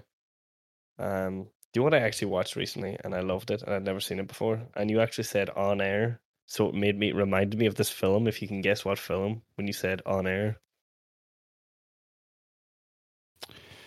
Uh, is it that one? Uh, is it Brendan Fraser? Isn't it? No, Con Air. Oh, Con Air. Oh, I thought you were Yeah. about. I was thinking of that. What's that movie where like they get locked in the uh, radio station or something? I think it's like Brett. I think maybe Brendan Fraser, Steve. Oh, I don't- I don't- I don't think I've actually seen it, but I know what you're on about. Is it Airheads? Oh, Is it like? I think that's what it's called. Yeah. Yeah, I think I've so. had- 'cause yeah, I, yeah. I've, I've always meant to watch that because that's supposed to be funny. They like they like Yeah. take a radio station hostage or something. Yeah, something like that. Yeah. Mm. Yeah. Tell me about Con Air. not to be God, not to be confused with Aircon, which is great No. on this we were having. Um, I'd never seen Con Air before, and I was like, God, like this movie sometimes gets a bit of hate, but it also gets a bit of love, and it's like I, don't, I Mm. can't understand the hate. Mm, Just I haven't watched it in years, but I remember enjoying it. The only thing I do not understand, and I mean this, the only thing I really do not understand is at the start of the movie, like he gets sent to prison for um, killing somebody by accident in a fight, and he's like Mhm. sent to prison for like ten years because he's like in the military, so he's supposed to be he's a trained weapon, so he should have more restraint. And I was just mm-hmm. kind of like, that's so unrealistic. He would definitely get away with that crime. So like, like I was like, there's no way in hell that he would not get away with that crime. Like in America, I just Who- don't think. Who's in that again? Is Charlie Sheen in that? I don't of think something so. else. Colm Meaney's in it. John Cusack, yeah. John John Malkovich, Nicolas Cage, Nicolas Cage. And it might be all the big ones. There's no, no. Steve Buscemi's in it too, Right. and Steve Buscemi has the weirdest character arc in that. He like he's like the crazy killer, and he like looks pure nice, and then they like let him out. He's like you know like Hannibal Lecter spec, and he keeps saying this weird stuff, and then they land in the ground, and then he goes and he chats to this little girl, and then he doesn't kill her. It seems like they have a nice conversation, and then they end up in Vegas, and then the last scene with him is just him winning a lot of money at the tables. it's just like it's just like all right. I guess Isn't just Con Air trying the movie where Nicolas Cage has a beautiful lock of hair? He does, yeah. There's Like actually that in entire scene. Yeah, he like steps off the bus, and it's just like it's like- ten seconds of him like "Ah," just loving it. Like, and I was like, "What a great haircut!" I pretty much have that. well, speaking of Nicolas Cage, unless you've got anything else you want to say about Connor. Just that it's one of the best movies ever made, of course. Sweet. Yeah, I'm going to have to rewatch that again as well. It's been I I haven't watched that since I was I don't know, must have been a teenager, Yeah. long time ago anyway. Mhm. But um, yeah. Speaking of Nicolas Cage, one of the best movies I've seen from the last year was Pig. Did you see that?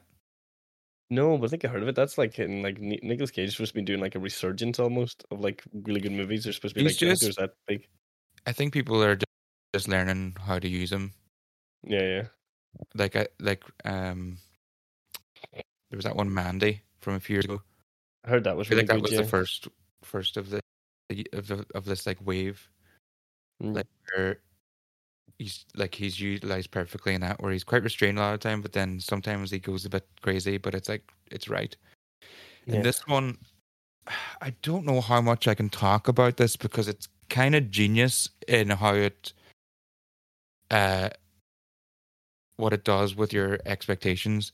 So like even the way the movie like when this movie came out the way it was talked about online and everything was oh this is john wick but with Nicolas cage and a pig.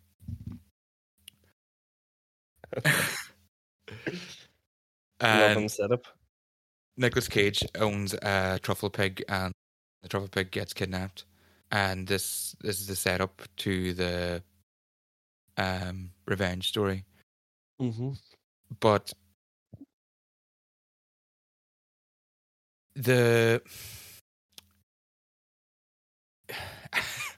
I'm reluctant to say too much because part of the experience is the way your expectations get subverted. Like, like that description is only so accurate. Like, it's not complete. It's not the full story, but it's a good way to know what's coming. Mm-hmm. But even like the way they, I think the the makers of the movie knew that they were releasing this into that into a world where John Wick exists. So they knew it would get that comparison, and they knew that like hiring casting Nicolas Cage would have a certain expectation, and they knew like all these things that would you as a viewer you will make these parallels, and then they play with them in certain ways, and it's fantastic movie. Must watch, hundred percent. Especially if you enjoyed John Wick. Uh, and did you watch Nobody? Was that last year? Nobody. I I mean, that might have been 2020. No, I think I've got a feeling What's that might have been 2021. It's John Wick with Saul Goodman. No. What's his Bob name again? Bob Odenkirk? Yeah. Yeah. Yeah, that was another class movie. It's like John Wick, but more fun, basically. Yeah. Pretty fucking gritty, like. And it's like, uh, the setup for that one was something like he. There's home invaders and they steal something from his house and then he has to go try and get it. It's like a. I think it's like a bracelet his daughter gave him or something. Mm. So he's going to. He goes to get that back and has a big like thing. But you don't what you is that all I should say, or should I give a little bit more context? I think give a wee bit more. What you discover then is that even though his life appears to be like really normal, he actually like has a past as this kind of like enforcer person, so he knows what he's doing, and it gets like kind of it's pretty gritty, and but it's also like quite funny at points too. It's Mm. definitely on it as well. Well, he was a comedian first, wasn't he? So like, Yeah. So yeah, like 2021, just making sure I'm getting these down right. You know. Yeah. Well, sure you'll be listening to the podcast anyway, so you'll get it. Yeah, that's true. That's true. but yeah, I think like the Pig was released into a world where John Wick and even nobody already exists. This like there's been this trend of the sort of revenge porn movies, so they are playing with those expectations by releasing their own movie that is is similar but is different. I know what you mean. Yeah. So they they kind of knew what was coming or what was going to be like. They knew what people were going to expect, and then like very expert like toys with those expectations in Subverted a really it a bit. satisfying way. Yeah. Hmm, that's good. It's up, but it's like that's the thing too. It's like almost saying that your expectations will be subverted just a spoiler, because then you're like, well, I won't expect. I'll expect something else. Yeah. Or maybe I'll watch it and Like, be like, wait, wait a minute. Hopefully, I haven't. My, given my, away. expectations are exactly what they are, were expecting. Whoa, so subversive. they subverted Like- the ex- my expectations to have my expectations subverted. that is. That's that's too many layers of, of subversion. That's almost perversion. Uh, You got anything else? Um, trying think. I'm trying to think. I probably I know I probably read stuff. I'm like trying to think of stuff like that. I know I read Annihilation, which I thought was funny because I finally felt like I think me and you watched that movie ages ago. One like Yeah, I need to. Re- I need to rewatch that. Yeah. You see, but I decided I bought the book and I was like, I'm gonna wait until I cannot remember what that movie was about. And so that's exactly what I did. I read the book and it was very good. I like doing that too. Yeah. I was like, I can't. I was like, I kind of like remember the premise sort of like Yeah. you know, like I know they I know they go into a zone and stuff like that. Yeah. But um, yeah, I read that. That was very good. Um, I think what else? Um, I'm actually currently reading, but it's quite la- large, and the sea will tell. What you actually heard of on one of the Glass Cannon podcasts? It's kind of interesting. It's about like a double homicide in like the seventies, in like one of the most remote places in the world. And then, but it's like seven hundred pages long. So, and I'm also reading like three or four other things, so it's gonna take me a while. But I'm trying to think what else I've finished.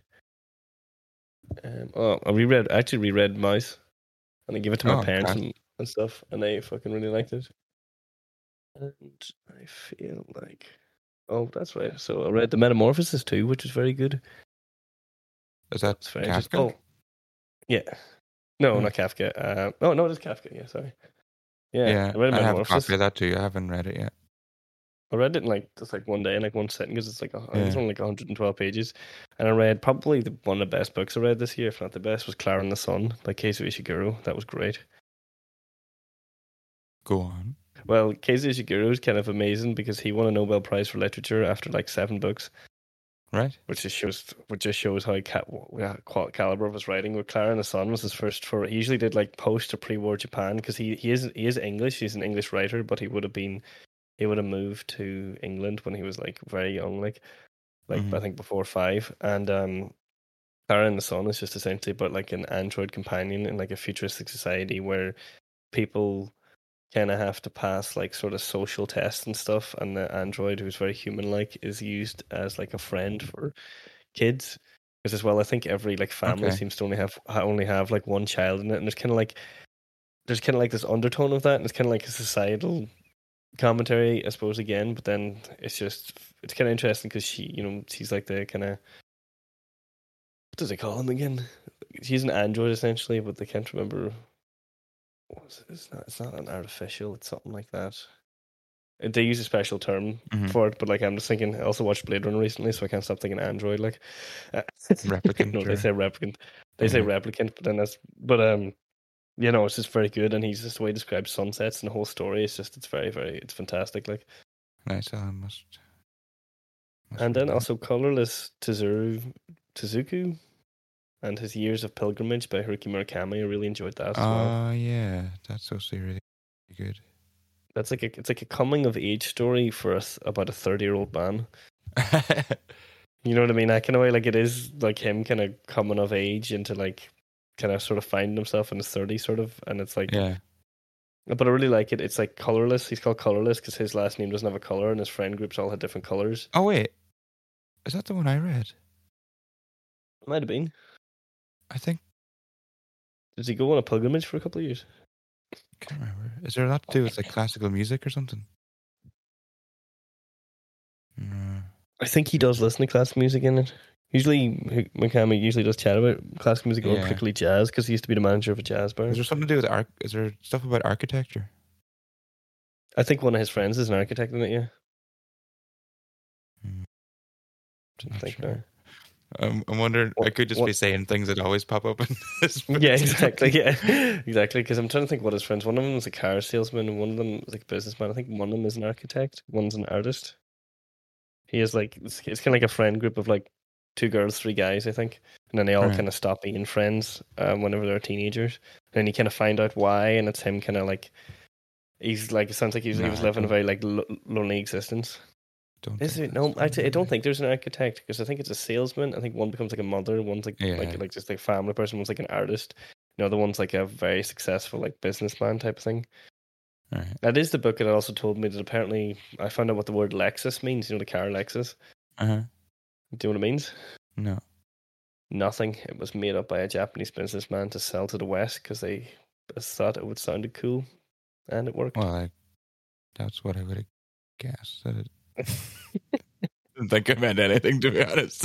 it's like yeah, yeah. Like, but you know, it's a ja- it's a Japan. It's but it's like it's a it's a Japanese word, so you'd probably think like you know it's Japanese for I don't know, you know, like Japanese version Jaguar, like, but it's not. yeah. Nah. I, I kind of just assumed it was like because it doesn't really sound Japanese. It sounds like a fake English word. Yeah, which is exactly what it is. Is Probably. Well, it is. Not probably. It is. I'm driving a Lexus. I'm driving nothing. Hmm. Um, I don't really think there's much else. I should I probably do have some, but sure. Got a few other. Yeah, I'm, I'm glad I wrote stuff down. I wrote stuff down ages ago. Like, I didn't even bother rereading them before today. I was just like, like I said, I was like, whatever I remember, that means it's worthwhile. But I have forgotten a lot of stuff that I wanted to talk about. Uh, Yeah. watched The Last Duel. Did you watch that? No, that's the one with like uh, Matt Damon, Ben Affleck, which whatchamacallit. I was gonna say Saoirse Ronan, but it's not Saoirse Ronan. Is that the one uh, about the, the oh Adam Driver as well? It's like Adam the, Driver, Is that and it's the girl Yeah. from uh, Killing Eve. Jodie Comer? Is Is that her that her? She was She in was Free in- Guy. Yeah, Yeah, it's come here. yeah, Come here. yeah. And it's like um, Ridley Scott movie. Yeah. Um. That's it. I couldn't remember the director, but I was like, it Yeah. was really big. Yeah, and it's like the it's told like the story's told like three times from different perspectives. It's like a medieval Oh, yeah. thing. Like, yeah, no, that was really good. I really enjoyed that. Good. Yeah, I heard good things about it. It didn't do that Yeah. well, I think, in cinema. But uh, was No. Ridley Scott blamed uh, blamed millennials and the TikTok generation? it's like stop it. Don't do that. Well, that's that's kind of what who the movie should appeal to, really. Like it's a it's very Yeah. current in its like story. Yeah. a couple of good uh, horrors that I saw, which are kind of I've related them in my mind, possibly just because I watched them around the same time. But one was Saint Maud. Have you seen that? No. It's like uh, this woman and how do you even describe this movie? She's like really religious, but uh, kind of it's pretty clear that she's also pretty mentally unstable. and it's like uh I think that's why, yeah, the, I've related the other one. The other one I was thinking of was Censor, which is like this woman who has to review uh movies, and it's like in the eighties in England, and she's got her own like past traumas as well, and it's it starts becoming clear that she also has something going on, and they both kind of do the same thing where you're kind of like it was like in Hereditary too, where well, when I was watching Hereditary too, there was a up to a point I was like, is this supernatural or is it in this woman's head? Because there's like they're also going through like Mm. family like trauma and family like mental illness and the possibilities of like these things Like passed down and everything. But yeah, both of these movies, Censor and Saint Maud, you're kind of guessing the whole time. It's like how much is real and how much is in her head and how much is like is there something else going on and all like. But yeah, I really enjoyed both of them. Not too much to say. I don't know. You can't really talk about plot or whatever. It's more about the experience watching these movies. But definitely worth checking out. Um, Um, I was just gonna think Oh. you're saying movies. I was just, I'm sorry. no, go ahead. Because I was just gonna be like, I won't think I'll talk about them, but I'll just highly recommend like the following B movies, like Toxic Avenger, Lords of Frogtown, which is, has Roddy Roddy Piper, and he has to go across the wasteland and have sex with women to repopulate the earth. Obviously. Fantastic. Yes.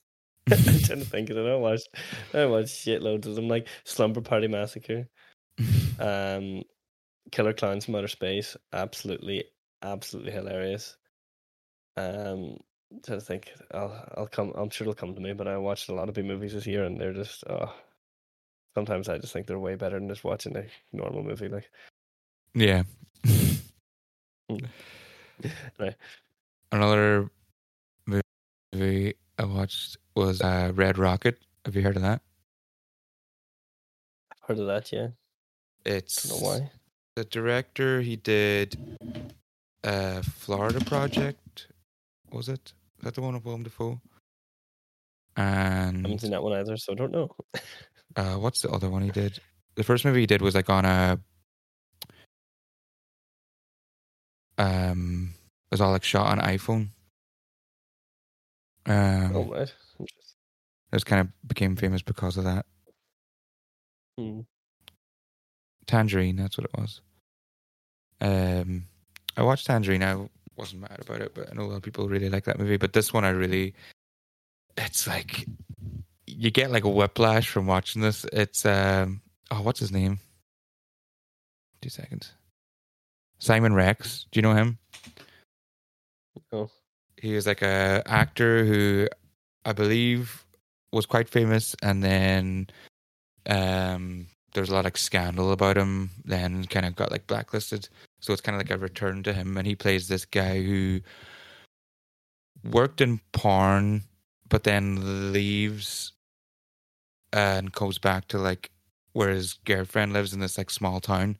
Or, well, actually, I think no, I think technically they're like still married, but he like disappeared, and he goes back and like lives with her and her mum, and he just like weasels his way in, and he's like his performance is class, and but he's just a piece of shit, and like you get like whiplash from watching it because like some one moment you're laughing and then the scene will change and then you are extremely uncomfortable.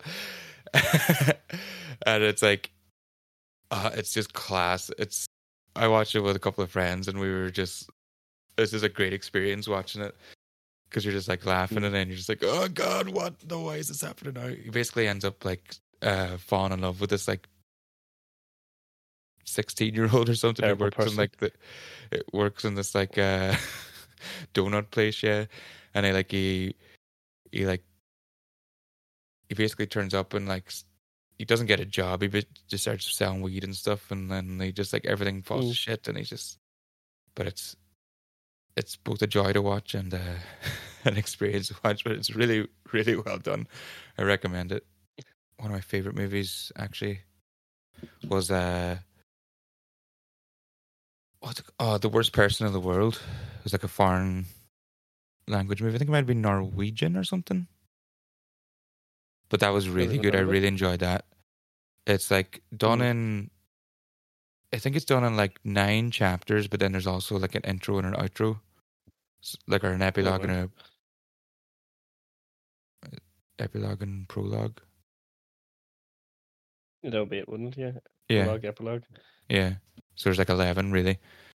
But uh that was Mm. class. It's like this woman in her 30s who is like a bit of a fuck up and trying to work out what to do with her life. Uh obviously not relatable at all to me. Yeah, I wonder why I keep watching movies about stuff like that too. but uh, yeah, no, I really enjoyed that. It's I like there's one of the like I think it might be like the second or third chapter. She like goes to this party and meets this guy, but she's going. I think they're both actually going out with someone at the same time. So they Mm. the whole chapter is like them trying to work out how much they can what they can do with each other without um without cheating on their respective like boyfriend and girlfriend. So it's really interesting. They'll like Mm. do it's like it's like this kind of ex- exploration of intimacy without crossing this line. So like they can't obviously they can't kiss or anything, but they can do things like they can tell each other their like deepest darkest secrets and like things like that. yeah, they can be like, can I be friends? But how does the friendship not like Yeah, it's like where where is this gravitate line? anything more? Yeah, where is this line of intimacy li- lie? Like, if like, it, it's like there's a physical line is is obvious, but then like the emotional line isn't. So it's like they're and it just turns in. It's like a really Yeah. nice little segment on its own of like this exploration. But yeah, I really Pretty enjoyed cool. that. That was great. It's an interesting idea. Yeah. Mhm. I watched a good one actually. There was that last night. No, night before. Uh, Petite Maman.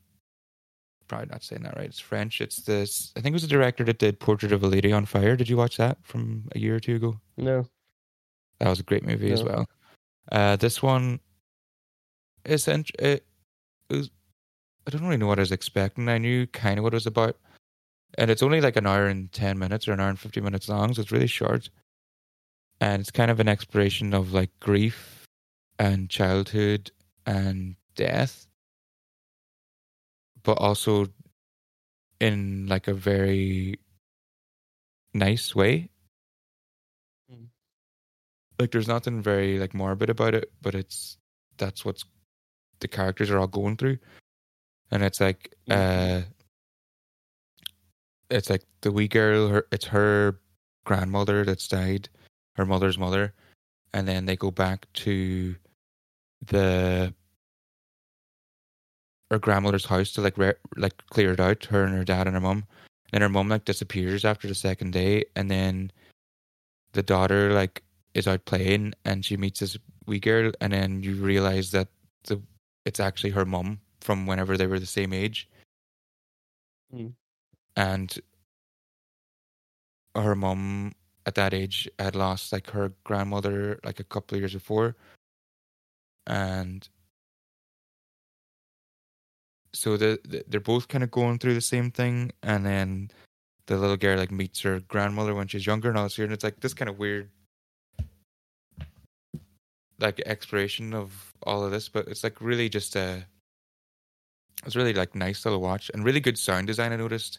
There's a lot of sounds that are really heightened and it kind of adds to this feeling of childhood somehow where it's like there's like a part where they're making pancakes and the, like the stirring is like really like and the, the pouring of the milk and like all this here is like really like exaggerated and it makes you for me anyway it kind of made me put me in that place for some reason of like I suppose remember and stuff like that from childhood when it's all kind of like more new and exciting, kind of yeah, like, you know? like when those things are did feel exaggerated when you were young, and it's like yeah, but uh, it's just a very nice little movie. That's cool. What was that called again? Petite Maman. It must Yeah, mean like, this is like lit- a little mum or something, little mother, Mhm. Or maybe it's Petit Ma Ma. Hmm? or it's probably like petit if it's French. Petit? Yeah, probably. Petit. Oh. There's more. Summer of Soul. Did I talk about that on here before? I think you did. That was the thing. It was on the same time as Woodstock, wasn't it? Yeah. Yeah, yeah. Uh, don't have to go into that too much, but that's check that out. Uh, oh, Mhm. I watched Annette. Or no, not not Annette. Sorry, I'm reading a list of. It was a Tit Titane, another French movie, which was very French, and I don't know, I don't know if I liked it or not. It's like this doll who uh, has sex with a car and then gets pregnant. So yeah, that's pretty good. yeah. You're into that sort of thing, you know? Oh, The Green Knight. I watched that. I really like that. Oh, that was the one with, what do you call him? Dev Patel, isn't it? No. Was it? Oh, am I being racist? Oh, no, it was. Yeah, yeah, yeah. Yeah. Yeah, I really like that. That was the director that did uh, Ghost Story from a few years ago. Hmm. I feel like I just want to fly through things here now. I don't want to get into things too much. But that was a good watch. Yeah, no. It was a wee Yeah, bit I'm weird, but I probably c- gonna have to go soon. yeah. Uh, Belfast, watch that. Oh, Inside. That was last last year Oh, that came out, wasn't it? That's right, yeah, of course that would be. That's kind of funny. I didn't think of that actually. Yeah, I'll do. oh yeah, I was going to quickly do music. I don't have a list. I'm just going to go through my phone and see what pops out of me. To be listening to. Well, I'm obviously going to say the chats because I actually seen them this year and they were great. oh, where did you see them? Somewhere in Dublin, but I cannot remember the name of it for the life me. So that was good. Eh? Um, that was really good crack. Yeah. Uh, well, there's bands that I've already mentioned that are definitely in my top song, top music was Citizen and um, Fox, and both of their albums from last year were amazing. Mm. Um, let's see, I do have a number one that I don't need to look in here for, but I'm just going to go quickly because there's definitely stuff I forget. Manchester Orchestra, their album from last year was fantastic. Every Mhm. time I die, of course. Yeah, of course. Probably so your second, we didn't probably get to see no- your number one was it? Hmm. Would be up there, yeah. Yeah. Fucking, I just love that band a bit. So like, A Glorious Ruction by Anna's Anchor. That was a pretty good uh we emo album from Limerick. oh, nice. Where's that band?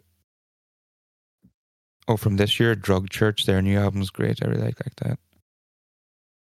Uh, probably one of my favorites for th- this year so far. There's not a band I'm looking for. Oh yeah, Tree River.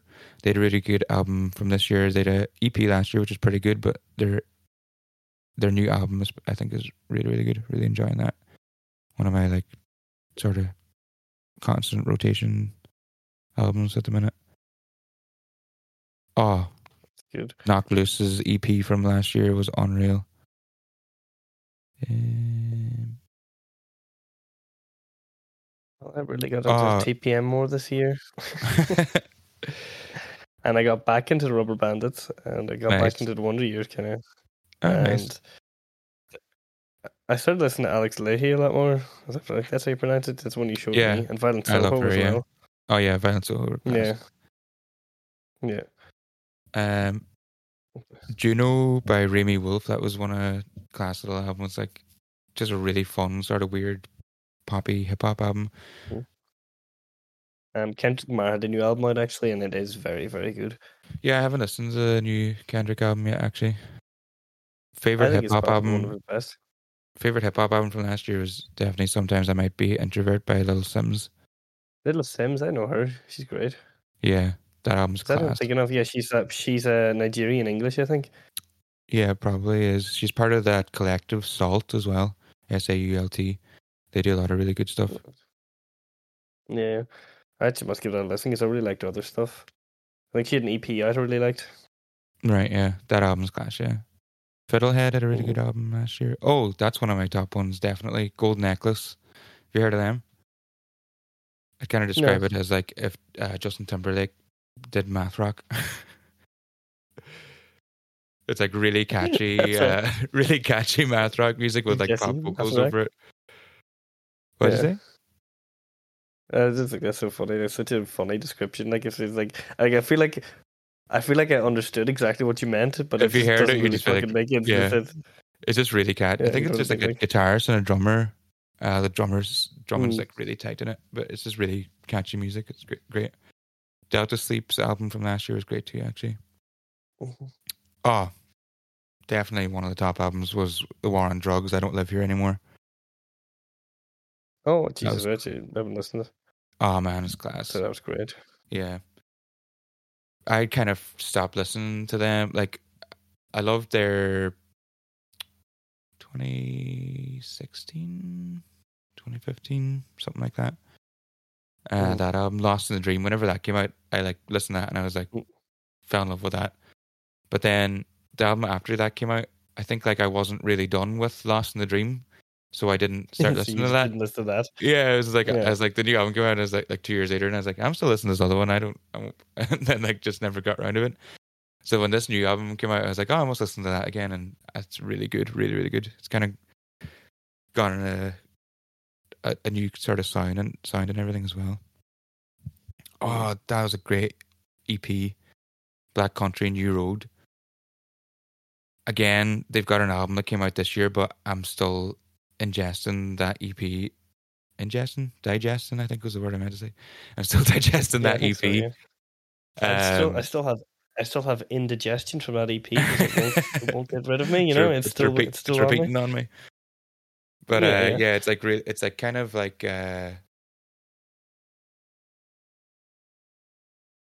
like a, I guess like a math rock or your, your idols maybe, like or it's kind of post punk, Oh, yeah. but it's like um, progressive as well. But then like not as crazy as a Black Midi or something, but it's really really good.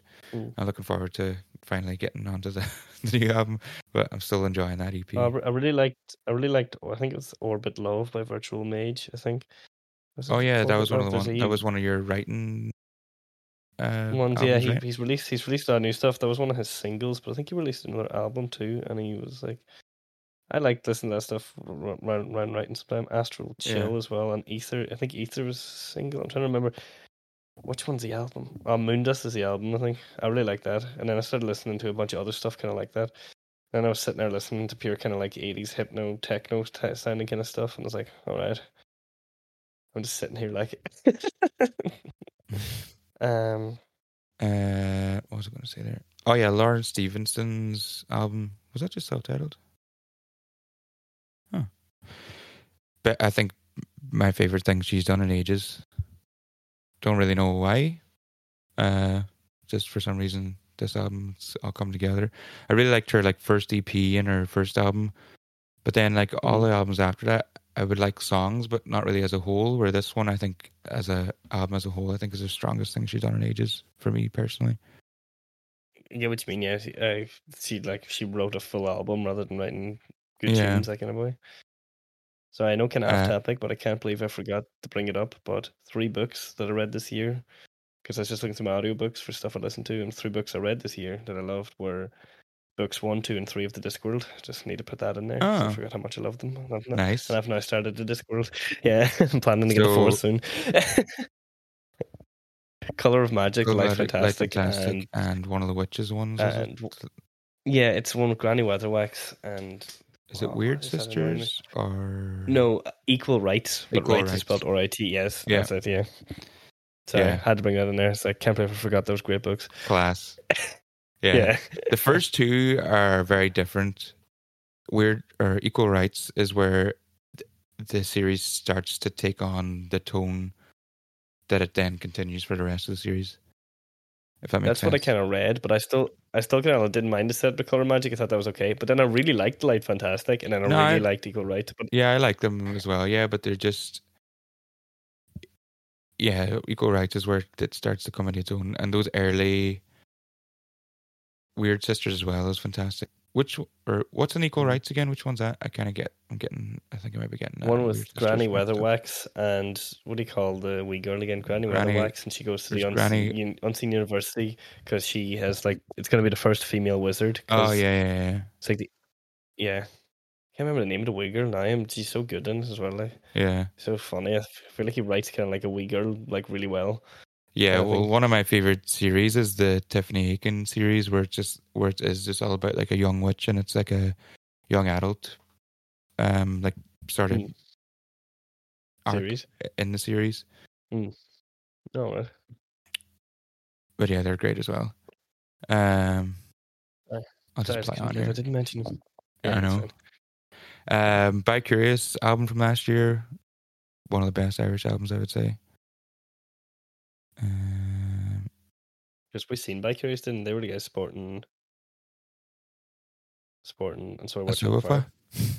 yeah, Yeah. Oh, Lucy Dacus' album from last year that was really good as well. Um, that's probably. Oh, Olivia Rodrigo from our pop punk uh, Oh yeah, episode. hundred percent. Yeah, she's just such a good artist, man. oh God, Jira's album that was really good too. Forgot about that. Yeah, that'll do. But I'll just finish on the. For once, I think there was a standout undisputed champion, and I seen it on like a lot of uh, end of year lists as a number one as well, which is rare that it, it's so unanimous. But and I just have to agree as well was Turnstile's album "Glow On." Have you listened to that? What happened? This? No, I haven't because I started getting into Turnstile as well. Glow Get on. get on a- shit. Yeah. I think you should say glow on that like- shit. Sorry. Glow on. Glow out of here. Uh, yeah. yeah, it's like I was listening recently and I was like, this is just masters. It's like people that really understand their craft and like are doing something original because like they got a lot of like hatred, I think, like from the hardcore community when they first came out because they were just doing basically the sound of 80s hardcore, but really well, to be fair. Okay. Yeah. But Yeah. it was their la- it was their album before this, uh, Time and Space, that was like really they started having their own sound, and now this again is like a continuation of that. Like Andy Fantano, It's like it's just a more matured kind of sound. it's like- just like like a, it's just its own unique thing. Like Anthony Fantano called it uh, dream punk, which I think is pretty accurate. but it's like hardcore mixed with like shoegaze and like it's just its own thing, and it's so catchy and so heavy at different times. And like I seen it compared to the likes of uh, Shape of Punk to Come, and I was like, oh wow, Jesus. Yeah, That's it's that, fucking- like- a hell of a. it is, but it's like. I, it's a bold statement, but at the same time, it is that unique. I think that it's not completely like ridiculous. Jesus, I really have to get on that then. Jesus, Yeah, man. fucking Shape of Monk to Come, one of the best albums ever. Like, Yeah, and even like when I was listening to, like I mentioned earlier, that one of my favorite albums from this year was the new Drug Church album, Hmm. and I can hear there's a similarity there, and I think it's Drug Church were already doing their own kind of thing, like in a similar vein to Turnstile. I feel like, so I don't think it's fair to say that they copied it, but it's like they're both going in. Same It's kind of like yeah, or like it's like because maybe Turnstile went that extra leap with this album that like the now this Drug Church one kind of feels like it's approaching a similar vein, but they're I, I think they're both doing their own thing. Like, Hmm. but yeah, for so anyone who anyone listening who hasn't listened to that album, you need to get on that shit. So Glow Out by Turnstile. Glow on. Glow On. Yeah, that's why I was asking. I was like, I know it's Glow something. I was gonna find it anyway. I'm actually just gonna fucking load it up on my Spotify so don't forget. Like just uh, sometimes I do that. I'll just have like the first song playing, but I'll pause it until I can actually listen to it. Mm. So that way I won't forget. But I still can because I don't delete Spotify and it'll go wrong. But still, I think my personal highlight of the year was probably going to Stendhal recently. That was amazing. Oh, I saw, I saw the Chili's as well. Actually, that was pretty sweet. oh, did you? Yeah, Oh yeah, I think I seen something of it. That's pretty class. How, Yeah. they were good. I'm guessing. Yeah, pretty good.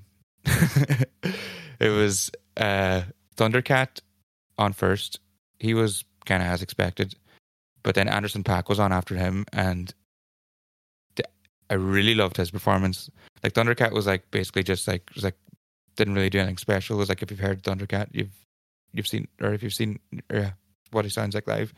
Where Anderson .Paak put on this Yeah, like yeah. class big show.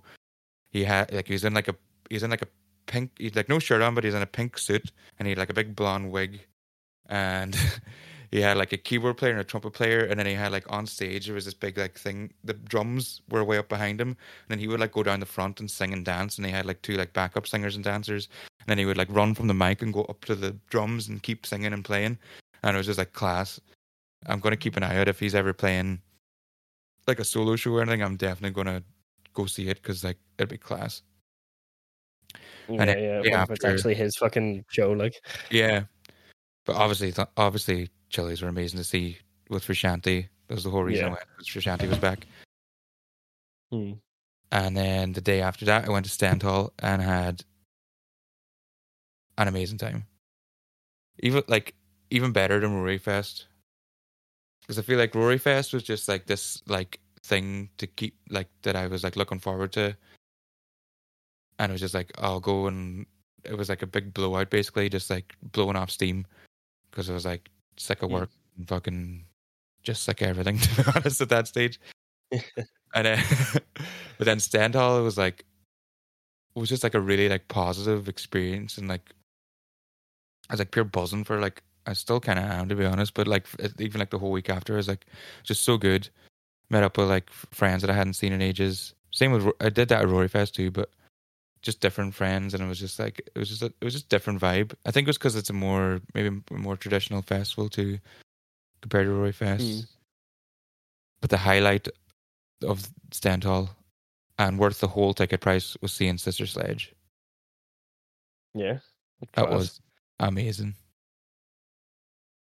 They like it was like funny too because I was starting to get worried before they played. They were on like the last night, and everyone everyone you talked to at the festival was like, "Who are you going to see?" Is like, "Oh, Sister Sledge."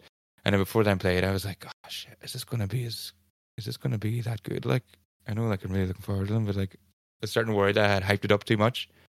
I didn't need to worry. They mm-hmm. were they went above and beyond what I expected. They were exceeded all expectations. It was so much fun, man. And the whole, class. it looked like the whole festival was there. We were like up near front. I remember looking around. It was just like the whole big hill down to like the main stage was like packed. And I was like, because that's what I was expecting. I was like, everyone I've been talking to wants to go see Sister Sledge. It's like, I think the whole festival might be at this stage. Good to see them like? yeah. Like, you must feel bad for everyone else playing. Like, uh, oh, it was class, man. But yeah. So personal highlight of the year, a year and a half, probably Stendhal, unreal.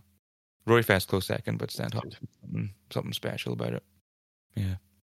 That's good. I don't know. So the chats, was that for you? ago, Really enjoyed that. I did fucking love the chats. Lost a t-shirt, gained a t-shirt. Threw a t-shirt away and then bought a new one. Uh, Adam was nice to buy it for me, but fucking oh, the chats were they were great. Hey, they were just. But also there was an English punk band on before them, and I wish I got the name. And their, their lead singer, he kept saying "Chucky or La," and I was like, "This is great." Nice. you know, like they, but even support acts were good. But then they were, they the chats were actually better than I thought they were going to be live. Not that I thought Yeah. they were going to be bad, but they were just better than I expected. They were actually, they're really tight. They're really good. Good crowd interaction, lots of fun, good crowd, that kind of way. You know what I mean? Yeah. But like for, but like they released a new album last year, High Risk Behavior, and I still think it's a class album. Yeah. Nice. Yeah, I don't They're think I like, just- I know I meant to listen to that, but I don't think I actually ever got. they're they're, they're kind of just they kind of just are like an old school ish punk band, really, but kind of comedy as well. Like, Yeah, just good crack. but like the comedy isn't really the main focus in that kind of a way. It's just like Yeah. some like you know that kind of way. But yeah, Yeah. Mm-hmm. so it's a year and a half review, so I might have to do another one in a year and a half, or do I have to wait six months? Yeah, we'll do whatever we want. Yeah, pretty much. It's, it's our show. Yeah. All right. Keep our listeners guessing. That felt like a load off. All this pent shite we needed to talk about. That's good. Go back to our good, yeah. usual rambly conversations about nonsense. hmm Pretty much, yeah. But before that, I'll be seeing like- you on Saturday. It's true. I will probably be up Friday night, but probably see you Saturday, yeah. And I'm thinking about taking the Monday off. I'll see. It's just been a while flat out at work. I actually need to get shit done. Like I could technically book the day off, but I want to make sure I have all my shit done so I don't go back and it's a shit show. It's been hell on earth the past few weeks, but hopefully, hopefully Yeah. it'll- Well, I was okay. thinking we we should talk about we'll talk about that in the next episode, sure. Because I'd like to Yeah, talk about uh, uh, work and stuff as well. I think it'd be good. Mm. We could do a whole Yeah. podcast. fuck the system. Just fucking chatting. To, well, yeah. Ah, yeah. Well, we'll get into that another time. I was Yeah. gonna start, and I was like, no, no, save the stories. Mhm. All right, sweet. Well, All right. All right, man. Thanks I guess this that. is us signing off. No problem. Trying to think of a sign off, but Bye. that's just making me think about work. no, we should do. You should leave ten minutes of dead air, and then just go. Bye. Same bad time. Same bad channel. Oh yeah, that's that's that's one thing I'll throw by you. Just the next time you boys are coming out with an EP or an album, all I request is that the final song there's ten minutes of dead air, and then it just goes straight into a podcast that we have about the album. Last track will be three hours long. yeah, that's what I was gonna say. It's Like- It's like when albums have, a, have Like- hidden tracks on them. yeah, yeah, that's what I was thinking. Because entire podcast. yeah, I'm telling you, man, that's exactly what it should be. I Yeah, don't think it's a bad idea. you might be onto something. yeah, can start a new trend. Uh, So the next What's time you'll hear us will be the secret track on an album. but what album? Hmm. That's the thing. Yeah, we should. You should actually. You should do that. You should make then. So this is episode two, of season two, isn't it? Is it? Ca- Or is this episode one? I don't know. Whatever. Well, whenever we figure out the track list and say this, Well, say this is, technically, I've I uploaded the last episode we recorded today, but the next episode that will be going up will be season will be episode two of the Fast and Furious. so kind of a mess. Yeah, but that's a special. yeah. Kind But that's mess, also all the end of season one. Yeah, exactly.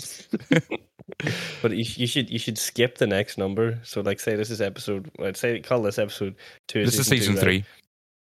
Right? Right, yeah. But uh, you should call the next episode like episode four of season two, and then leave episode three, and then eventually we'll record season episode three sometime in the future, and that'll be the hidden podcast track. right. Okay. All All right, get out of here. yeah, yeah, fair enough. That's it, later, man. Bye. Bye. Let's forget our existential dread and grab another beer and just live day to day like we've been doing it for years. And after all, it's neither there nor